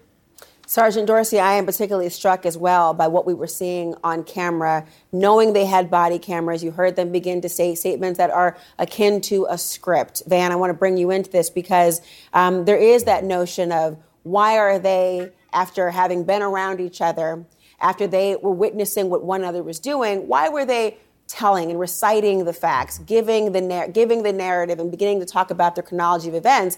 They were well aware that there was a camera on them, and it was really so disheartening, and that's an understatement, to watch it in motion, to watch them talk about the things that Sergeant Dorsey spoke about. You know, tell me, you know, the idea here of this footage that's out there, what do you make of the fact that in spite of knowing the cameras were there, they may have explained, but they also acted the way they did?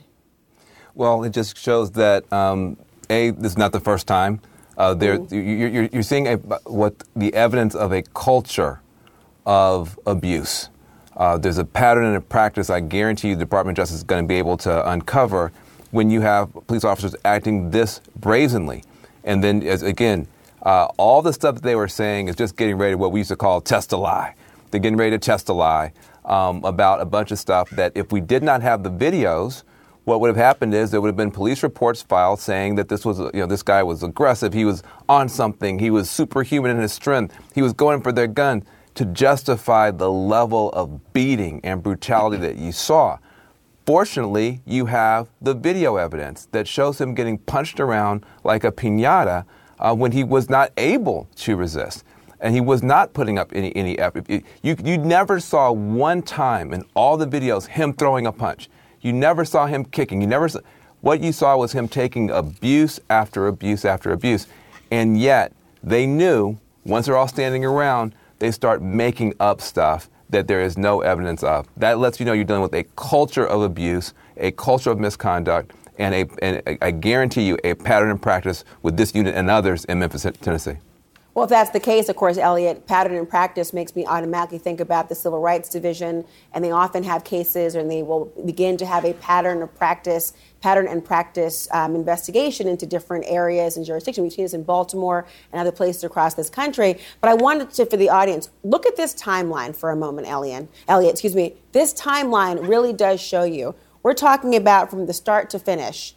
Do you realize just looking at that, and the timing of when this happened, the first location being inside the vehicle versus the second, that a stretcher arrives about 23 minutes after he has been subdued and is rolled onto his back, he has been dragged and propped up against the car, and there is still a delay. And look at from 8:24 when we first start to see it to 9 o'clock when a stretcher arrives next to him.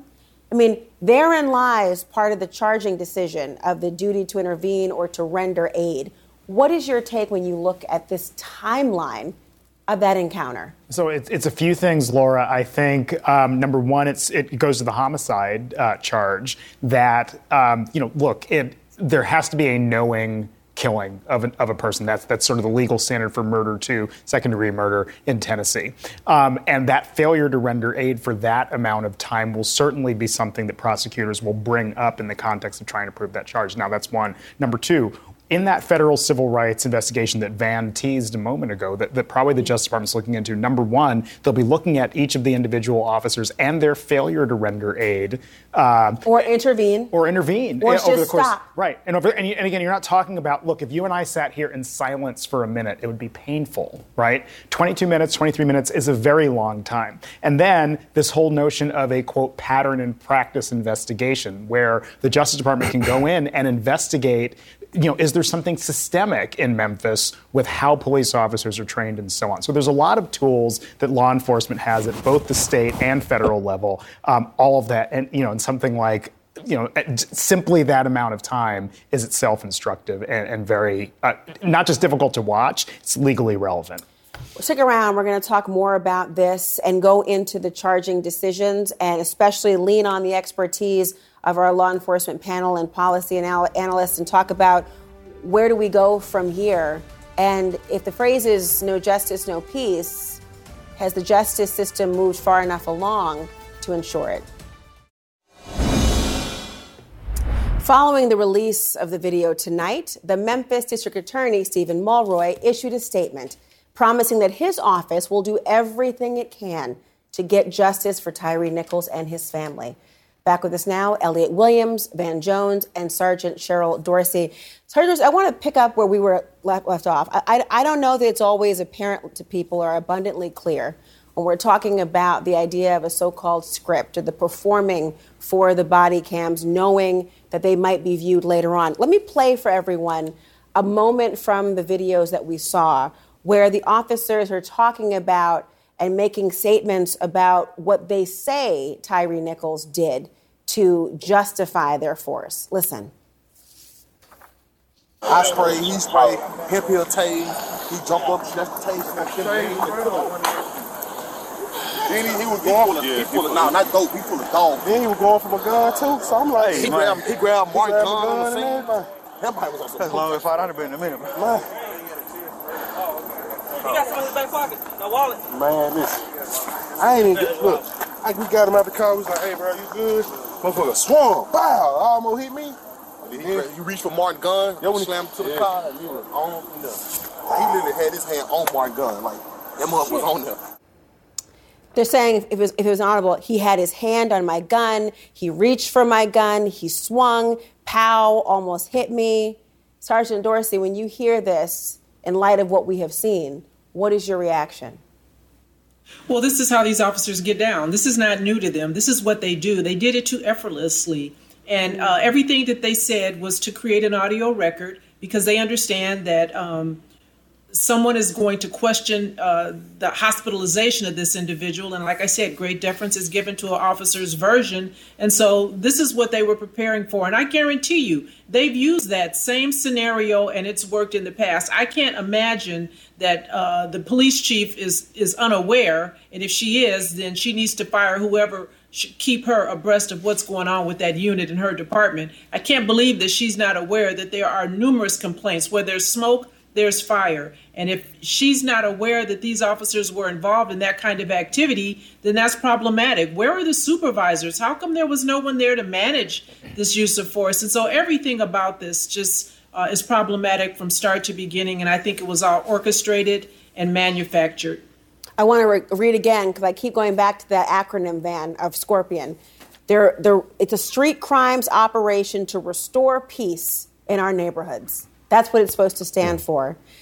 And, it's not lost on me. Just looking at the screen, looking at this panel, and looking at what we saw on the video, 5 black officers charged in the killing of an unarmed black man. Now, we often have conversations, Van, about the element of race and the racial dynamic in policing. But I think we all know quite well that when it comes to power, blue trumps black. The idea of the race of the person who is victimized, often more telling than the race of the aggressor. What is your reaction? Yeah, I think it's really important because there's this very simplistic notion that says, well, if a white cop is doing something to an unarmed black person, then that's racism. But we sometimes forget, unfortunately, African Americans can also be guilty of hatred and bias and bigotry against other African Americans. Sometimes you go into a store that's owned by an African American, they're nice to the white folks and suspicious of you. It's not that only one group can harbor anti-black bias. It's so pervasive. And so the other thing that happens is certain neighborhoods are just considered almost by some police departments war zones. Anything goes over there. You know, just do what you have to do. And so black officers can pick up on that, those kinds of cues, those kinds of signals when nobody gets in trouble for acting a certain way in this neighborhood versus in a white neighborhood. So race is an element here. I can't imagine any police officers delivering that kind of brutal beating to a white male U.S. citizen. Can you imagine if you had 5 black officers doing that? It's very hard to imagine. I think what has happened is we've become accustomed black and white officers to a certain amount of inhumanity being directed in certain neighborhoods with certain suspects, and you saw that play out today. Elliot, what's your reaction? Well, I mean, the biggest reaction I have is when you're a prosecutor, you see things in terms of evidence. Yeah. Every single word that those men said is a potential piece of evidence. One, for getting them in trouble. Because, for instance, the statement about maybe he reached for my gun. Mm. Maybe he did, right? Now, the videos that we saw don't seem to make that clear, but maybe it did happen. Now, regardless of that fact, a jury is going to unpack that statement. And if he is fabricating this fact about someone reaching for his gun, that hurts his credibility as a defendant, and even if he never takes the stand.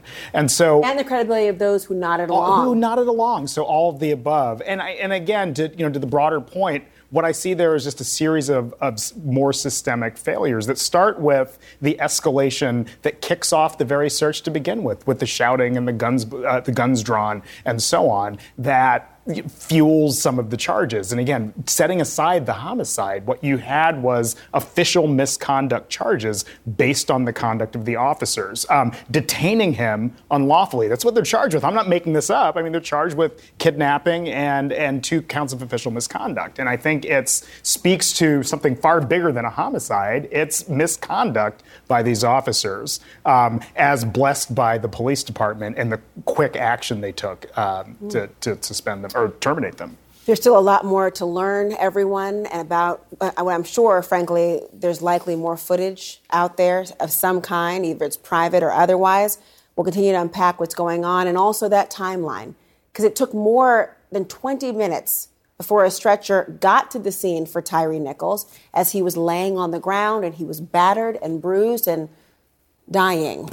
We'll talk about what his body went through and likely suffered and what that delay in care could have cost him. Next.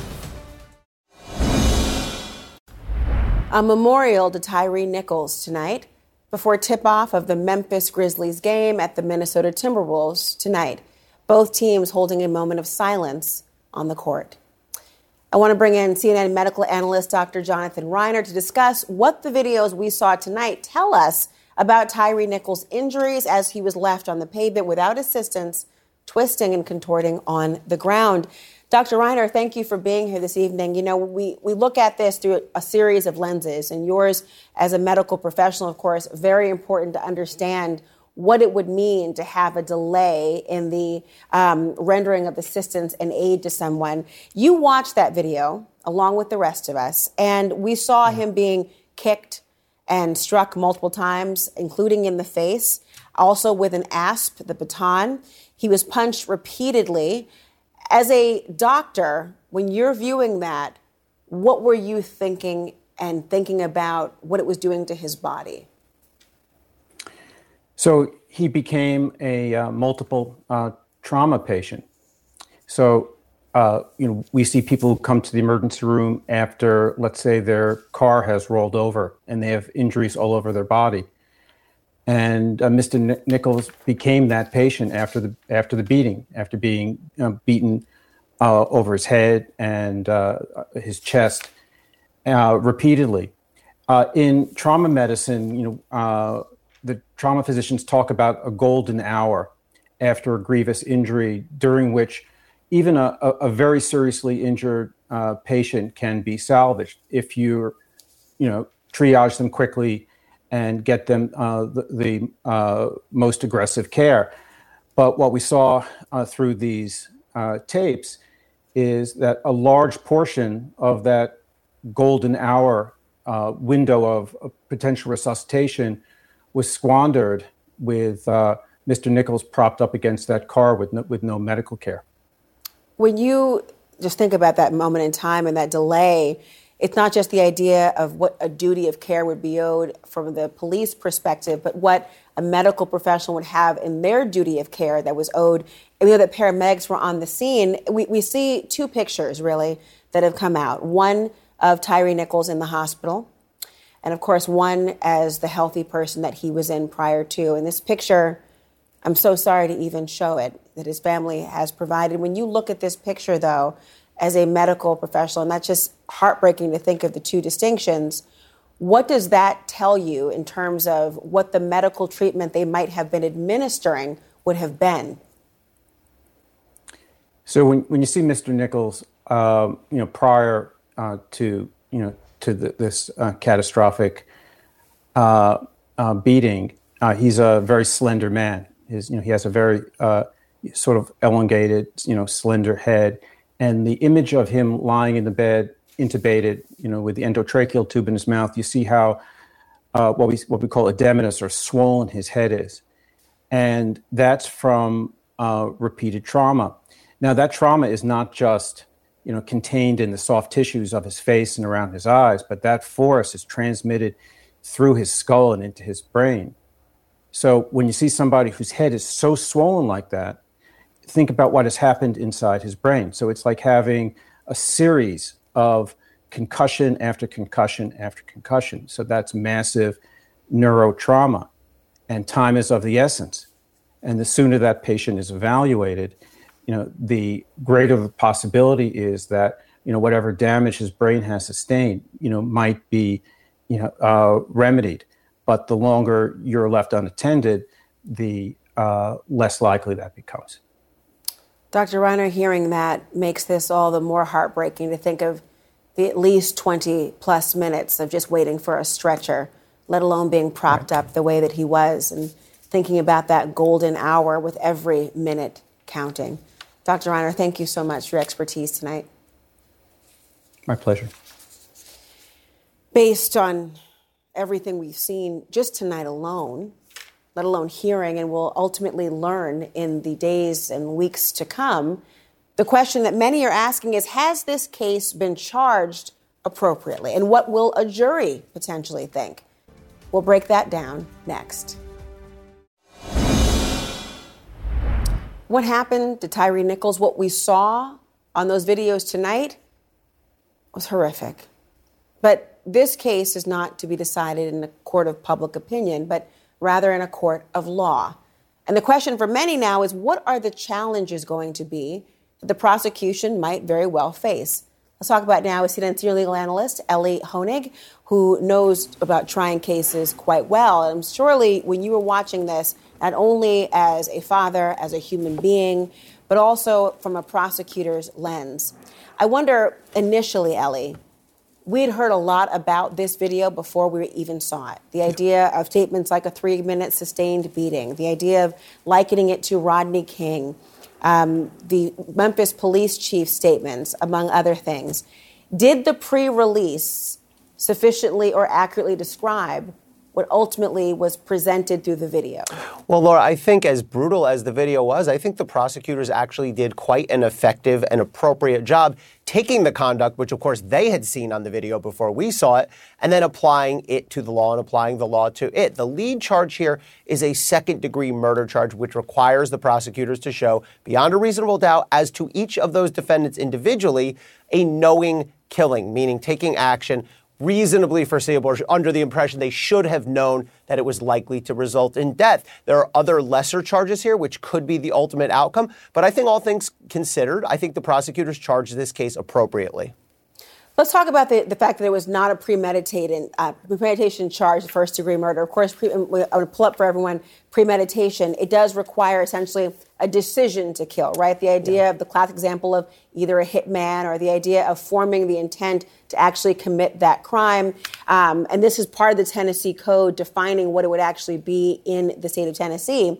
Given that and knowing how difficult it often is to show this, do you think that there is a chance these charges might increase to first-degree murder or remain where they are? I do not expect these charges to be upgraded to first-degree murder based on what we know right now. You do have to show premeditation, Laura. That does not necessarily require days and weeks or hours of planning. You can form a premeditation fairly quickly, but here I just don't see it. I think these prosecutors have been appropriately aggressive. And one thing you have to be careful of when you're a prosecutor, you can't just automatically charge the highest crime available, because if you do, you will end up with an overcharged case, which will cause you to lose credibility with the jury, which can really hurt your credibility overall and backfire. So I think the prosecutors have pegged this correctly. I think it's worth noting the family originally was calling for a first-degree charge, but I think after meeting with the DA, they understand that second-degree is appropriate, and they said they are satisfied with the second-degree charge.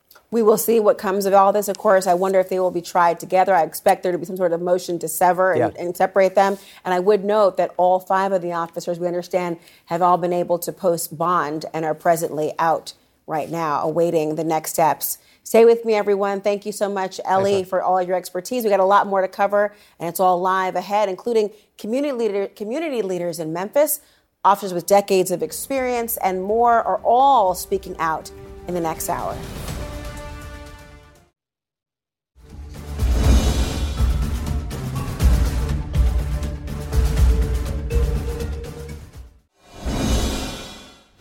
The country is really reeling in the wake of yet another excruciating video showing the brutal assault, this time of Tyre Nichols, a 29-year-old man beaten, kicked over and over again to the point that he couldn't even sit up. 3 days later, he died. And tonight we have new details on how that gruesome video is leading to even more accountability.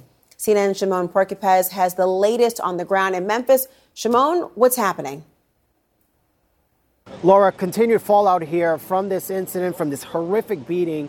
After the video was made public, the sheriff here in Shelby County put out a statement saying that he learned that two of his deputies were on scene that night. And as a result of that, because of this video becoming public, he's placed those deputies on leave. So it's two sheriff's deputies that are now on leave. And of course, you know, we're learning more tonight about this Scorpion unit, the team that these officers were part of, the family calling for them to be disbanded. Well, the mayor and the police department here saying that that unit for right now is not operating in this city. They have sort of suspended their operations while they continue their investigation, but they're not outright going to say right at this point that they're going to disband this unit. They're blaming the problems on these officers and not on the unit. And the other thing throughout all this, of course, in watching this video, Laura, are the EMT, the medics that were on scene, and how long it took for them to offer Tyre Nichols any kind of help. For minutes and minutes, he lay there bleeding after being brutally beaten. And the questions, of course, about those EMTs and the other officers who are on scene and the continued investigation, where it appears there's just so much more to come. Laura? Shimon Prokupecz, thank you so much. We'll continue to lean on you and your insight and reporting here as well. I want to bring in Memphis City Council member Michaelyn Easter Thomas. Councilwoman, thank you for being here this evening. It is, and it must be, a very trying time for the city of Memphis in particular. The nation is watching what is happening. And there has been peaceful protests and calm in the city of Memphis tonight, which is in line with the wishes of Tyre Nichols' mother. Can you tell us what the community is feeling and what you're seeing this evening? Yes, Laura. As you said, the world is watching, and everything tonight has been, in my eyes, beautiful. Not only because it was peaceful, but because it was direct, it was focused, it was bringing Memphis together as we always do, and it's calling for accountability for local leaders such as myself and those who we send to the state legislature to really have an impact on how we treat our accountability and efficiency of our law enforcement. And as we see from the video, other first responders. We not only just have MPD, but also the fire department has been called in question for some of their employees, as well as the Shelby County. And so I think the community. Laura, go ahead. I didn't mean to cut you off. Continue, please. No, Laura, I was just going to say, I think the community is just calling for swift and efficient action. I will say that in 2020, after the wake of George Floyd, and for a lot of us being our first few months in the term of office, we passed resolutions that act or gave recommendations to the Memphis Police Department. I think now what we're going to see is more direct action in the form of ordinances and legislation. How about the idea of that specialized unit, the Scorpion Unit? And I keep going back to what the acronym stands for, apparently. Street Crimes Operation to Restore Peace in Our Neighborhoods. Obviously, we saw something very different from that unit in the release of those videos this evening. Will a priority be, as it's been discussed, the possibility of disbanding that particular unit? I'm calling disbanding of the unit. I know that our police chief, and I think she's doing a great job, CJ Davis, they said that it's suspended operations. However, I'm calling for the disbandment of it. And we can say that it was just a few officers, but we do not know the extent of what type of training or culture was permeating within that unit. And I think disbanding it is the best way to go. Speaking of officers, and I mean that in a plural sense, we know there have been 5 officers who've been charged. There's conversations surrounding at least 2 county-level officers who are now placed on some kind of leave pending the investigation or review. But there were many more officers who were on that scene. And for many who just watched the video for the first time, myself included, we're sort of adding up the people who were on the scene and wondering and trying to hone in on why the decision of just the 5 so far. Given that there were other officers on the scene and, of course, members of the paramedic squad, et cetera, what is the community's reaction and what is your reaction personally to seeing a greater police presence than initially thought? It's disheartening on 2 ends, Laura. One, it's that many more people decided not to help Mr. Nichols. That many more people decided to onlook and then not offer any aid or stop what was going on. And that many more people were complicit in the murder and the killing of Mr. Tyre Nichols. And so I think that that causes further investigation from the city side of why this information was not made known public before the release of the video. And so I, along with other community members and leaders and activists, are wondering what's currently happening. I counted 9 individuals in the video. I might be off, but at that one time in the second elongated video, I counted 9 individuals.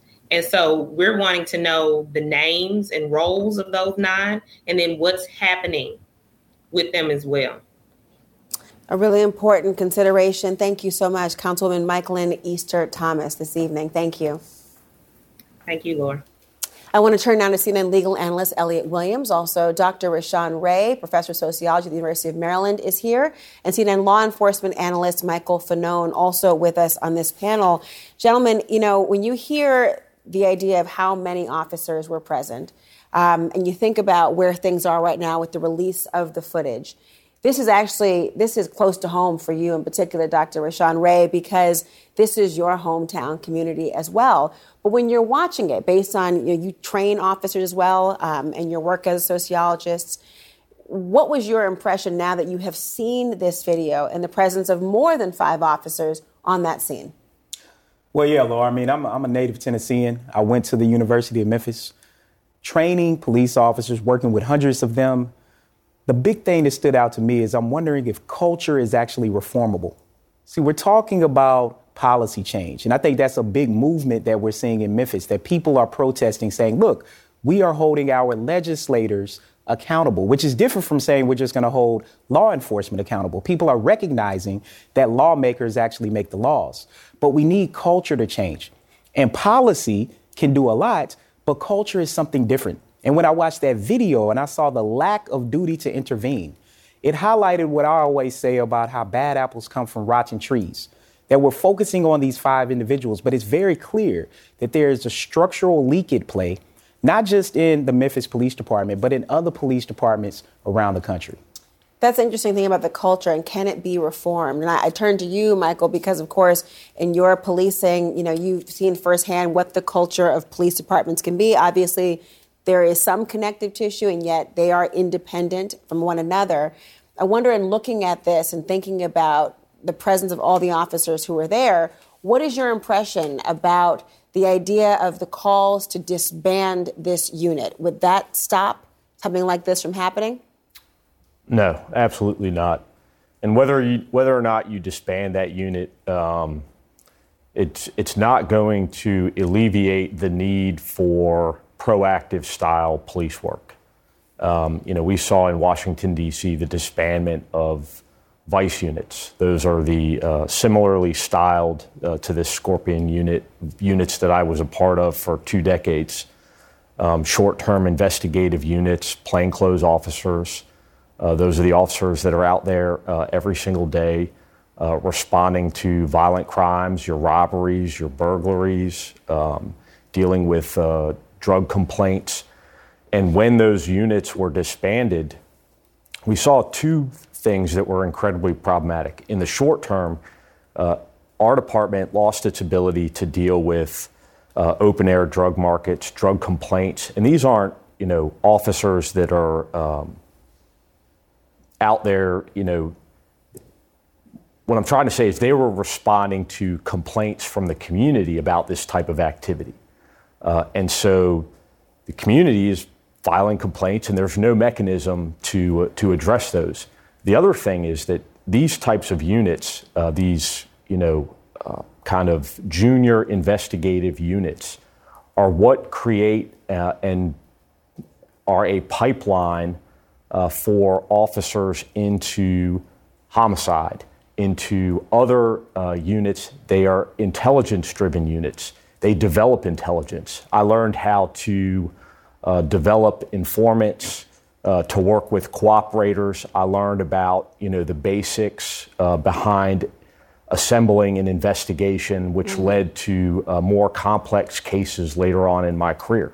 But can't both things be true, that units can have that particular role, be that vehicle for more experience, be needed or wanted by the community, and for this not to represent proactive style policing and instead excessive force? Well, listen, when I looked at those videos and I draw from my experience in these types of units, what I know from my 20 years in law enforcement that I think is universal is that training in law enforcement is inadequate, wholly inadequate. The quantity of the training is inadequate, and the quality of the training is inadequate. And what I see play out time and time and time again in these types of situations, and you know, some of them, I'm sure there's a racial component there. You know, they're complex issues, and there's not one specific, solution. But overall, what I see is a lack of quality training, and for whatever reason, we never seem to address that. Well, I want to bring you in here for a second, Elliot, but I do want to ask you one more question on that point, because there's, you know, as somebody who's trained officers yourself, do we have to train humanity? Because that's something you would hope would be innate. We know that it's not always. Yeah, I mean, most definitely. So we have a virtual reality training program at the University of Maryland, and we put officers in the type of situations that they encounter every single day. But I've also served on Peace Officer Standards and Trainees Commissions. And the big thing I know there is that individuals are getting through kind of this leaky pipeline to become police officers, where a decade or two ago, they might not have been able to get through. But police departments really need bodies. So what ends up happening is you get these individuals that come in who are highly problematic, who people know that are problematic. And in this case, individuals who might have came, say, from corrections to police departments or from other units to this unit, and they get passed by. They just get, the buck just gets passed around until these particular incidents happen. And so it is a lack of humanity, but it is also a lack of a structural issue at play within police departments. So when I hear Chief Davis make statements like, oh, yeah, essentially that we have a leadership problem, that suggests to me not only is it about humanity, but it's also about the fact that we have a leaky pipeline that has allowed unqualified individuals morally from a humanity standpoint to even be police officers in the first place. That's part of what you mentioned to me before, the idea of the idea of a pattern or practice as what the Civil Rights Division might be able to accomplish in terms of looking into it. And obviously consent decrees can be a part of that in the end. But in the immediacy, I mean, one thing that they seem to have been trained on, and many officers are, is the idea of what statements you ought to make to ensure that there is some justification for the use of force when it's being challenged. And I want to play for you for a second, Elliot. There's a moment here where they are showing Tyre Nichols falling over onto the ground. And you hear the officers make a statement akin to something, he's high as a kite or something like that. And at another point, officers are making statements trying to justify the behavior. Listen to this. Hey, sit up, bro. Sit up, man. And here got a screen. What the fuck wrong with my radio, bro? Shit. My shit off the channel like a motherfucker. Motherfucker. Shit, I heard they go on that shit. I see main touching right here. I ain't know what my light is. Damn, where my light go, bro?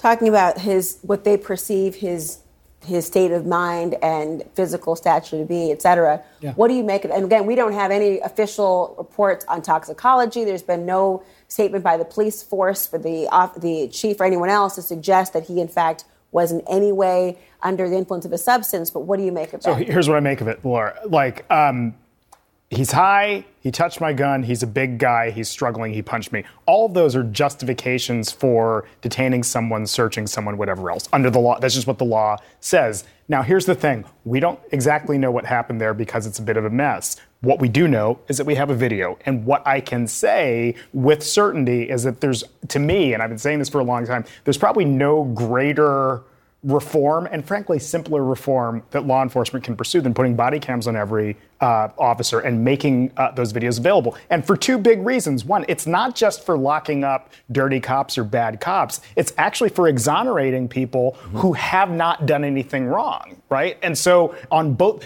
everybody, whether it's the public, whether it's people who are accused of crimes, or whether it's cops who are accused of brutality, everybody benefits from having like a camera on, because if you haven't done anything wrong, you have an incontrovertible piece of evidence right there that shows what happened in real time. But there's a lot of resistance. I mean, increasingly, you're seeing more body cameras. But you know, going back, let's go back to George Floyd 2 or 3 years ago.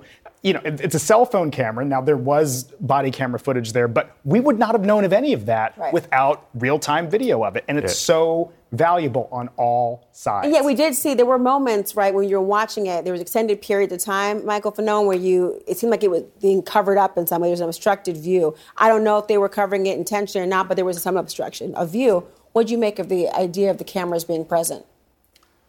Well, I was one of those officers that at the outset of their introduction, I had some concerns. And the concerns were born out of, and as a prosecutor, I'm sure you're familiar with this phenomenon, the CSI effect. Yes. And this idea that, now juries are going to look at the body-worn camera footage not as an evidence collection tool, but literally as a report of, everything that took place. And it is, when you have a body-worn camera on and you interact, as you saw in that situation, the camera is shaky, that it doesn't capture every single thing. It's possible for an officer to observe things that are not recorded on their body-worn camera. And a lot of times, what we would see is juries that would look at the body-worn camera, and if it didn't show exactly what the officer described, then the officer was discredited. And, and to that point, juries, and this is why it's just hard to get criminal convictions sometimes, juries expect, you bring someone to trial, you got to have DNA all over everything. You got to have fingerprints on everything. And they just, like you said, it's a CSI effect. I've heard judges talk about it where people have in their heads this idea that science pervades everything that happens at a crime scene, and that a video is going to be the final proof, and that you're just going to get a guy's blood splatter or whatever else. It's just not how it works. It's messier and more complicated than that. Now, I think video evidence is valuable, but you're right, Michael. It's just it's not the one thing, and I think people rely on it. Real quick, last word. Yeah, look, video matters. We've seen it in a very, very big way. Biden talked about trauma. Community trauma is big. These illness spillovers of police violence matters. We need to focus on people's mental health to heal people. Research documents that people who live in overly policed communities suffer when it comes to their mental and physical health, and that needs to be primary. But Memphis got a lot of things right. People should follow suit. We'll see if it becomes the blueprint. A very fine point indeed. Everyone stick around. Some of the 5 fired Memphis police officers accused in the fatal beating of Tyre Nichols were members of the Memphis Police Scorpion Unit. We're talking about that today, and it's meant to tackle rising crime in the city. Well, now that unit is inactivated, and it also is under review. So what comes next?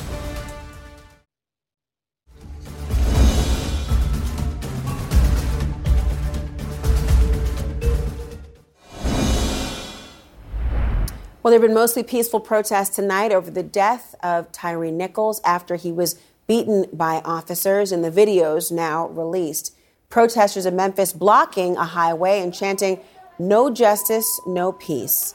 And in New York City, 3 demonstrators were arrested in Times Square and amid minor clashes with police. But back in Memphis, the police department says their Scorpion unit has been inactivated and put under review following the death of Tyre Nichols. At least 2 of the 5 officers charged were a part of the controversial unit. Now, lawyers for the Nichols family calling for that unit to be disbanded earlier today. Back with me now, Michael Fanone, and joining us as well, Neil Franklin, a retired major in the Maryland State Police. Let me begin with you, Mr. Franklin, on this issue. And I wonder about your initial reactions to having seen the video footage and the calls for this unit to be disbanded. Well, my initial reactions are, here we go again, but yet I'm not surprised. We've been dealing with this culture, this type of use of force, excessive force, for a very long time, not just decades, but over a century. The culture that we see is way more than a century old, and it's going to take a very long time to do something about that. Every day we have these types of beatings. We just don't have the video to show it. In communities, we have 18,000 police departments across this country. And as we've seen with this, the narratives are constructed. The reports are crafted. And the difference here is that we had someone die. But we have these beatings all the time, and we're going to continue to have them until we change the culture. Regarding the unit, I think it's the right move to suspend it. I've never been a proponent of these special units, whether we're talking about drug units. I'm from Baltimore. I know you remember the Gun Trace Task Force.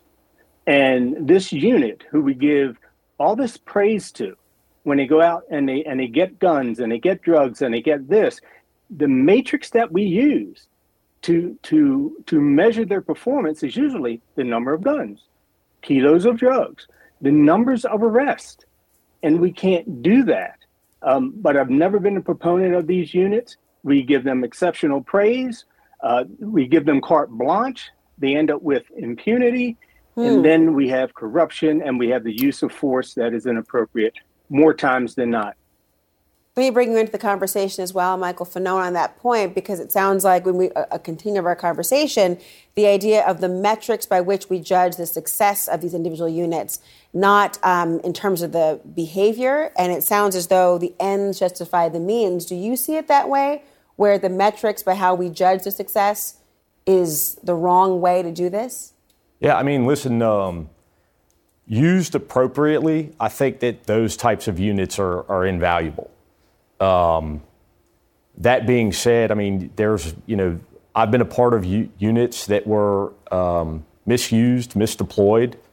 You know, there was a period of time where vice units in Washington, D.C. became, you know, essentially body squads. You know, we had unofficial arrest mandates, and we were judged by the quantity of arrests that we made and not the quality of arrests that we made. That being said, we made changes quite a while ago.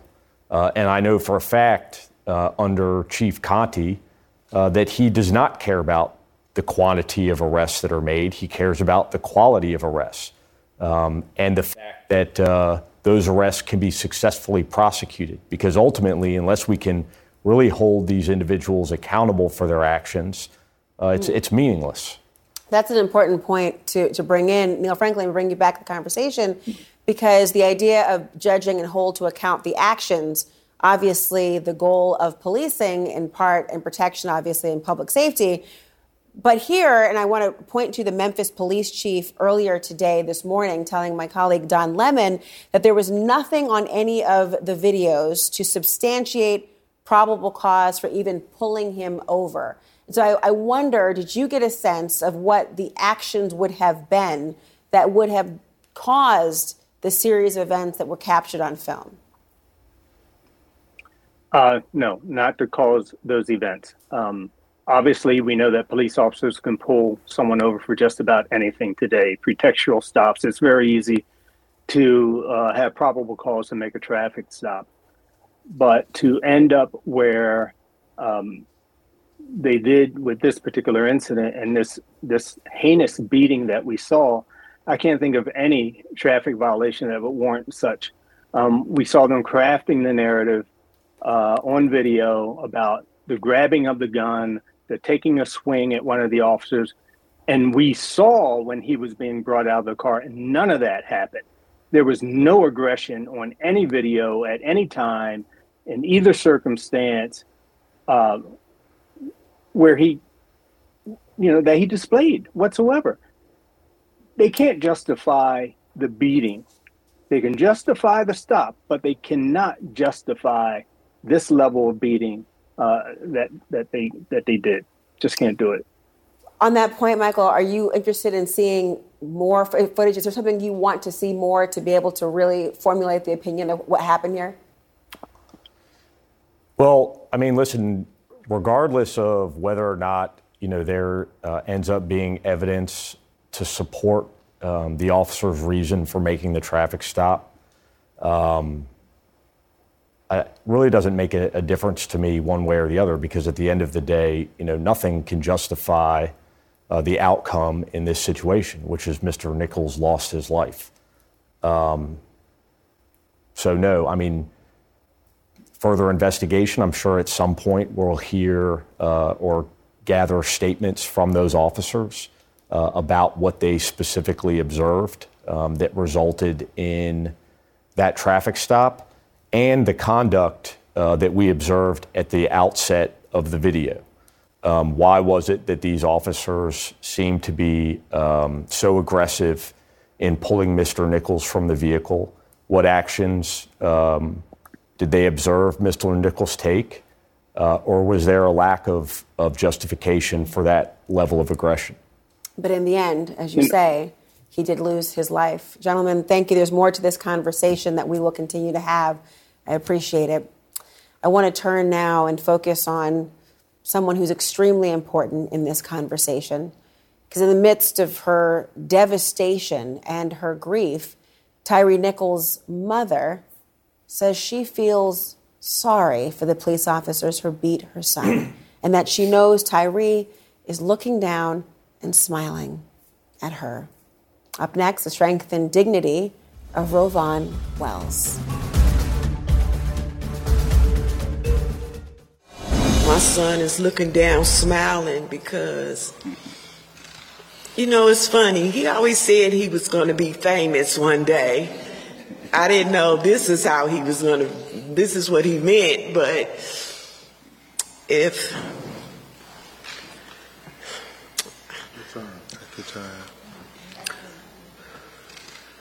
I really don't know what else to say right now. That was Tyre Nichols' mother, RowVaughn Wells, during a press conference earlier this afternoon. This morning, she sat down with CNN's Don Lemon, and she reflected on her son, who he was as a person, and what she will remember most about her beloved son. I'll never have my baby again, but I do know that he was a good person, and that all this, all the good in Tyree will come out. And so that's what keeps me going, because I just feel like my son was sent here on assignment from God, and his assignment was over. It's over. And he was sent back home. And God is not going to let any of his children's names go in vain. So when this is all over, it's going to be some good and some positive, because my son was a good and positive person. Mm-hmm. And that's what keeps me going. That was my baby. He was a mama's boy. That boy loved me to death. He has my name tattooed on his arm. People don't know what those 5 police officers did to our family. And they really don't know what they did to their own families. They have put their own families in harm's way. They have brought shame to their own families. They brought shame to the black community.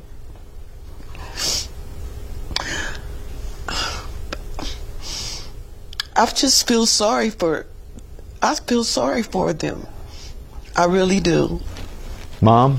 Yes. What you gonna miss about him the most? His beautiful smile. And just, my son had a beautiful soul, and he touched a lot of people. And I always joke, because he'll come in the house and he'll come in and say, "Hello, parents."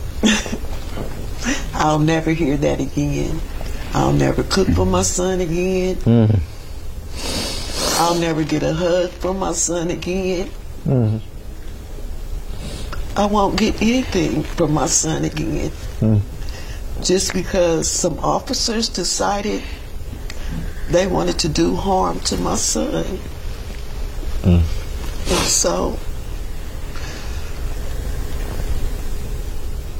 this is a very difficult thing. Mm. No mother should have to go through this. No mother. No mother should have had to, and neither should have you. After the break, we're going to hear what RowVaughn Wells was told by police that night about what happened to her baby Tyree. And we'll talk about the questions swirling around that story when we come back.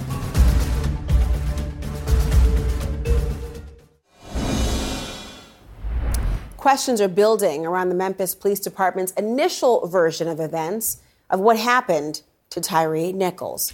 Here's what Nichols' mother, RowVaughn Wells, said to Don Lemon about what the police told her that night. The Memphis Police Department banged on our door approximately around between 8:30 and 9 o'clock, asking if I knew Tyre Nichols. And we said, yes, what's going on?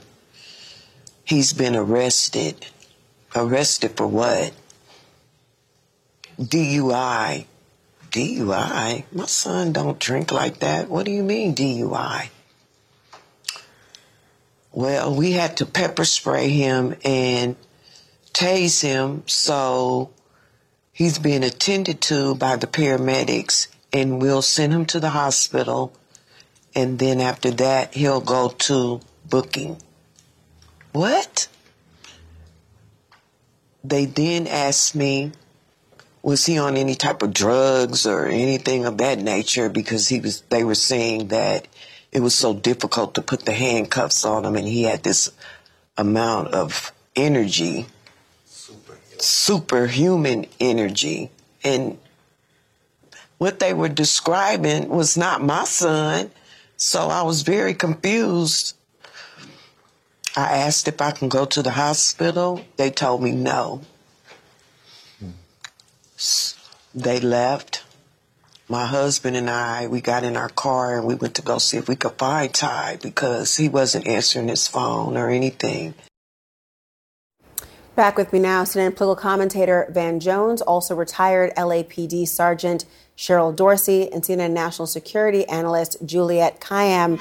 I want to begin with you here, Sergeant Dorsey, on the idea of the officers going to the house and stating what they said to the families, given what we've seen. What do you make of their questions about Tyre Nichols? The more I hear, the more questions I have, and the more problematic I think this is going to become for this police chief, because who went to their house? That's what I want to know. Who went to their house? And does the chief know that they were at her house? Because listen, when an officer tells a lie, that is misconduct on the Los Angeles Police Department.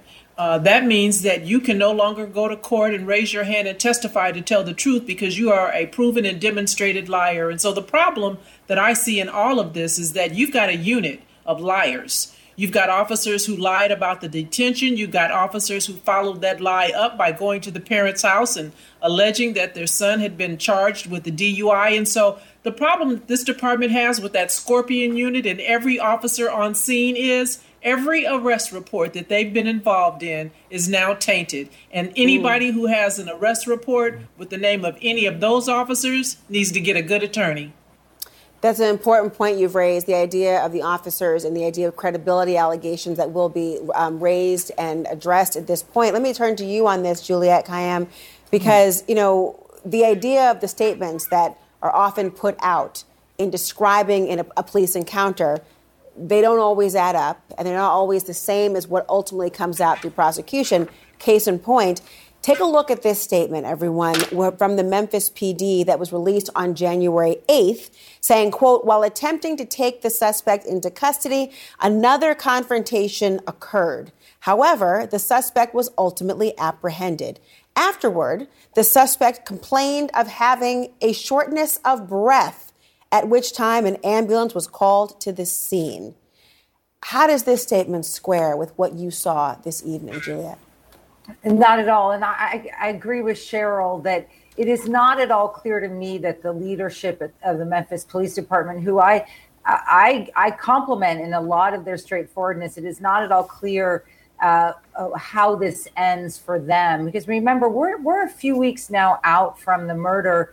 And so a lot was going on in that 2-week period before they fired the police officers, before we've got the videos, before they disband or put on hiatus the Scorpion Unit. So I think it's clear that at least some part of the police department either was told something to protect the unit or lied themselves to protect the unit. And I think this is going to be the ongoing investigation that we see. I am not at all surprised. Many people will remember that the George Floyd, the first police report was that he had choked or had couldn't catch his breath. I mean, it was perverse in many ways, and it was only because of an outside video that we began to see what had happened. So this is not uncommon and part of, I think, a larger reckoning that's going to happen in the Memphis Police Department,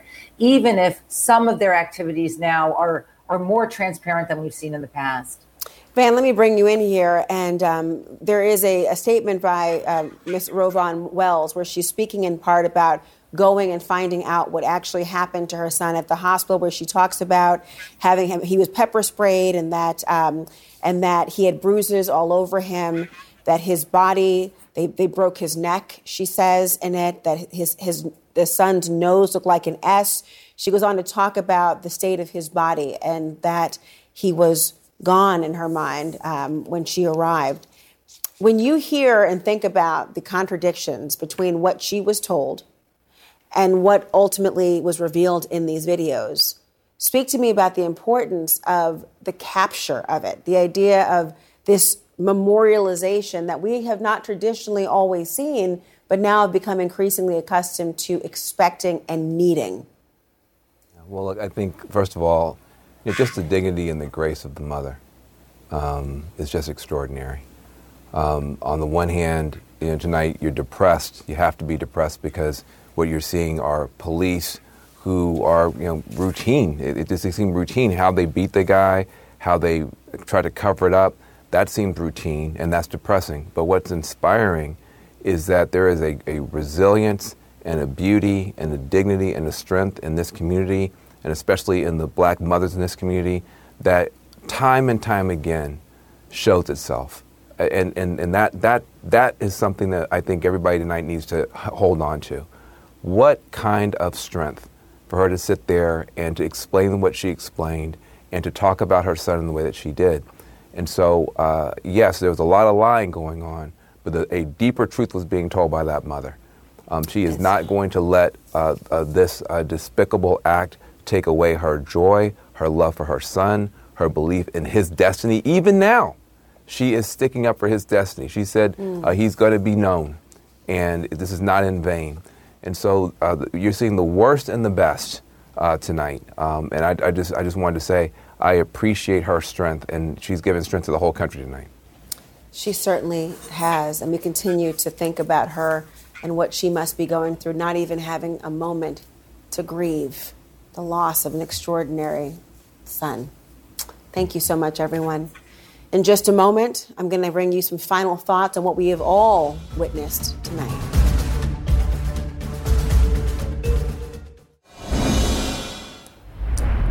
I want to end tonight where we began.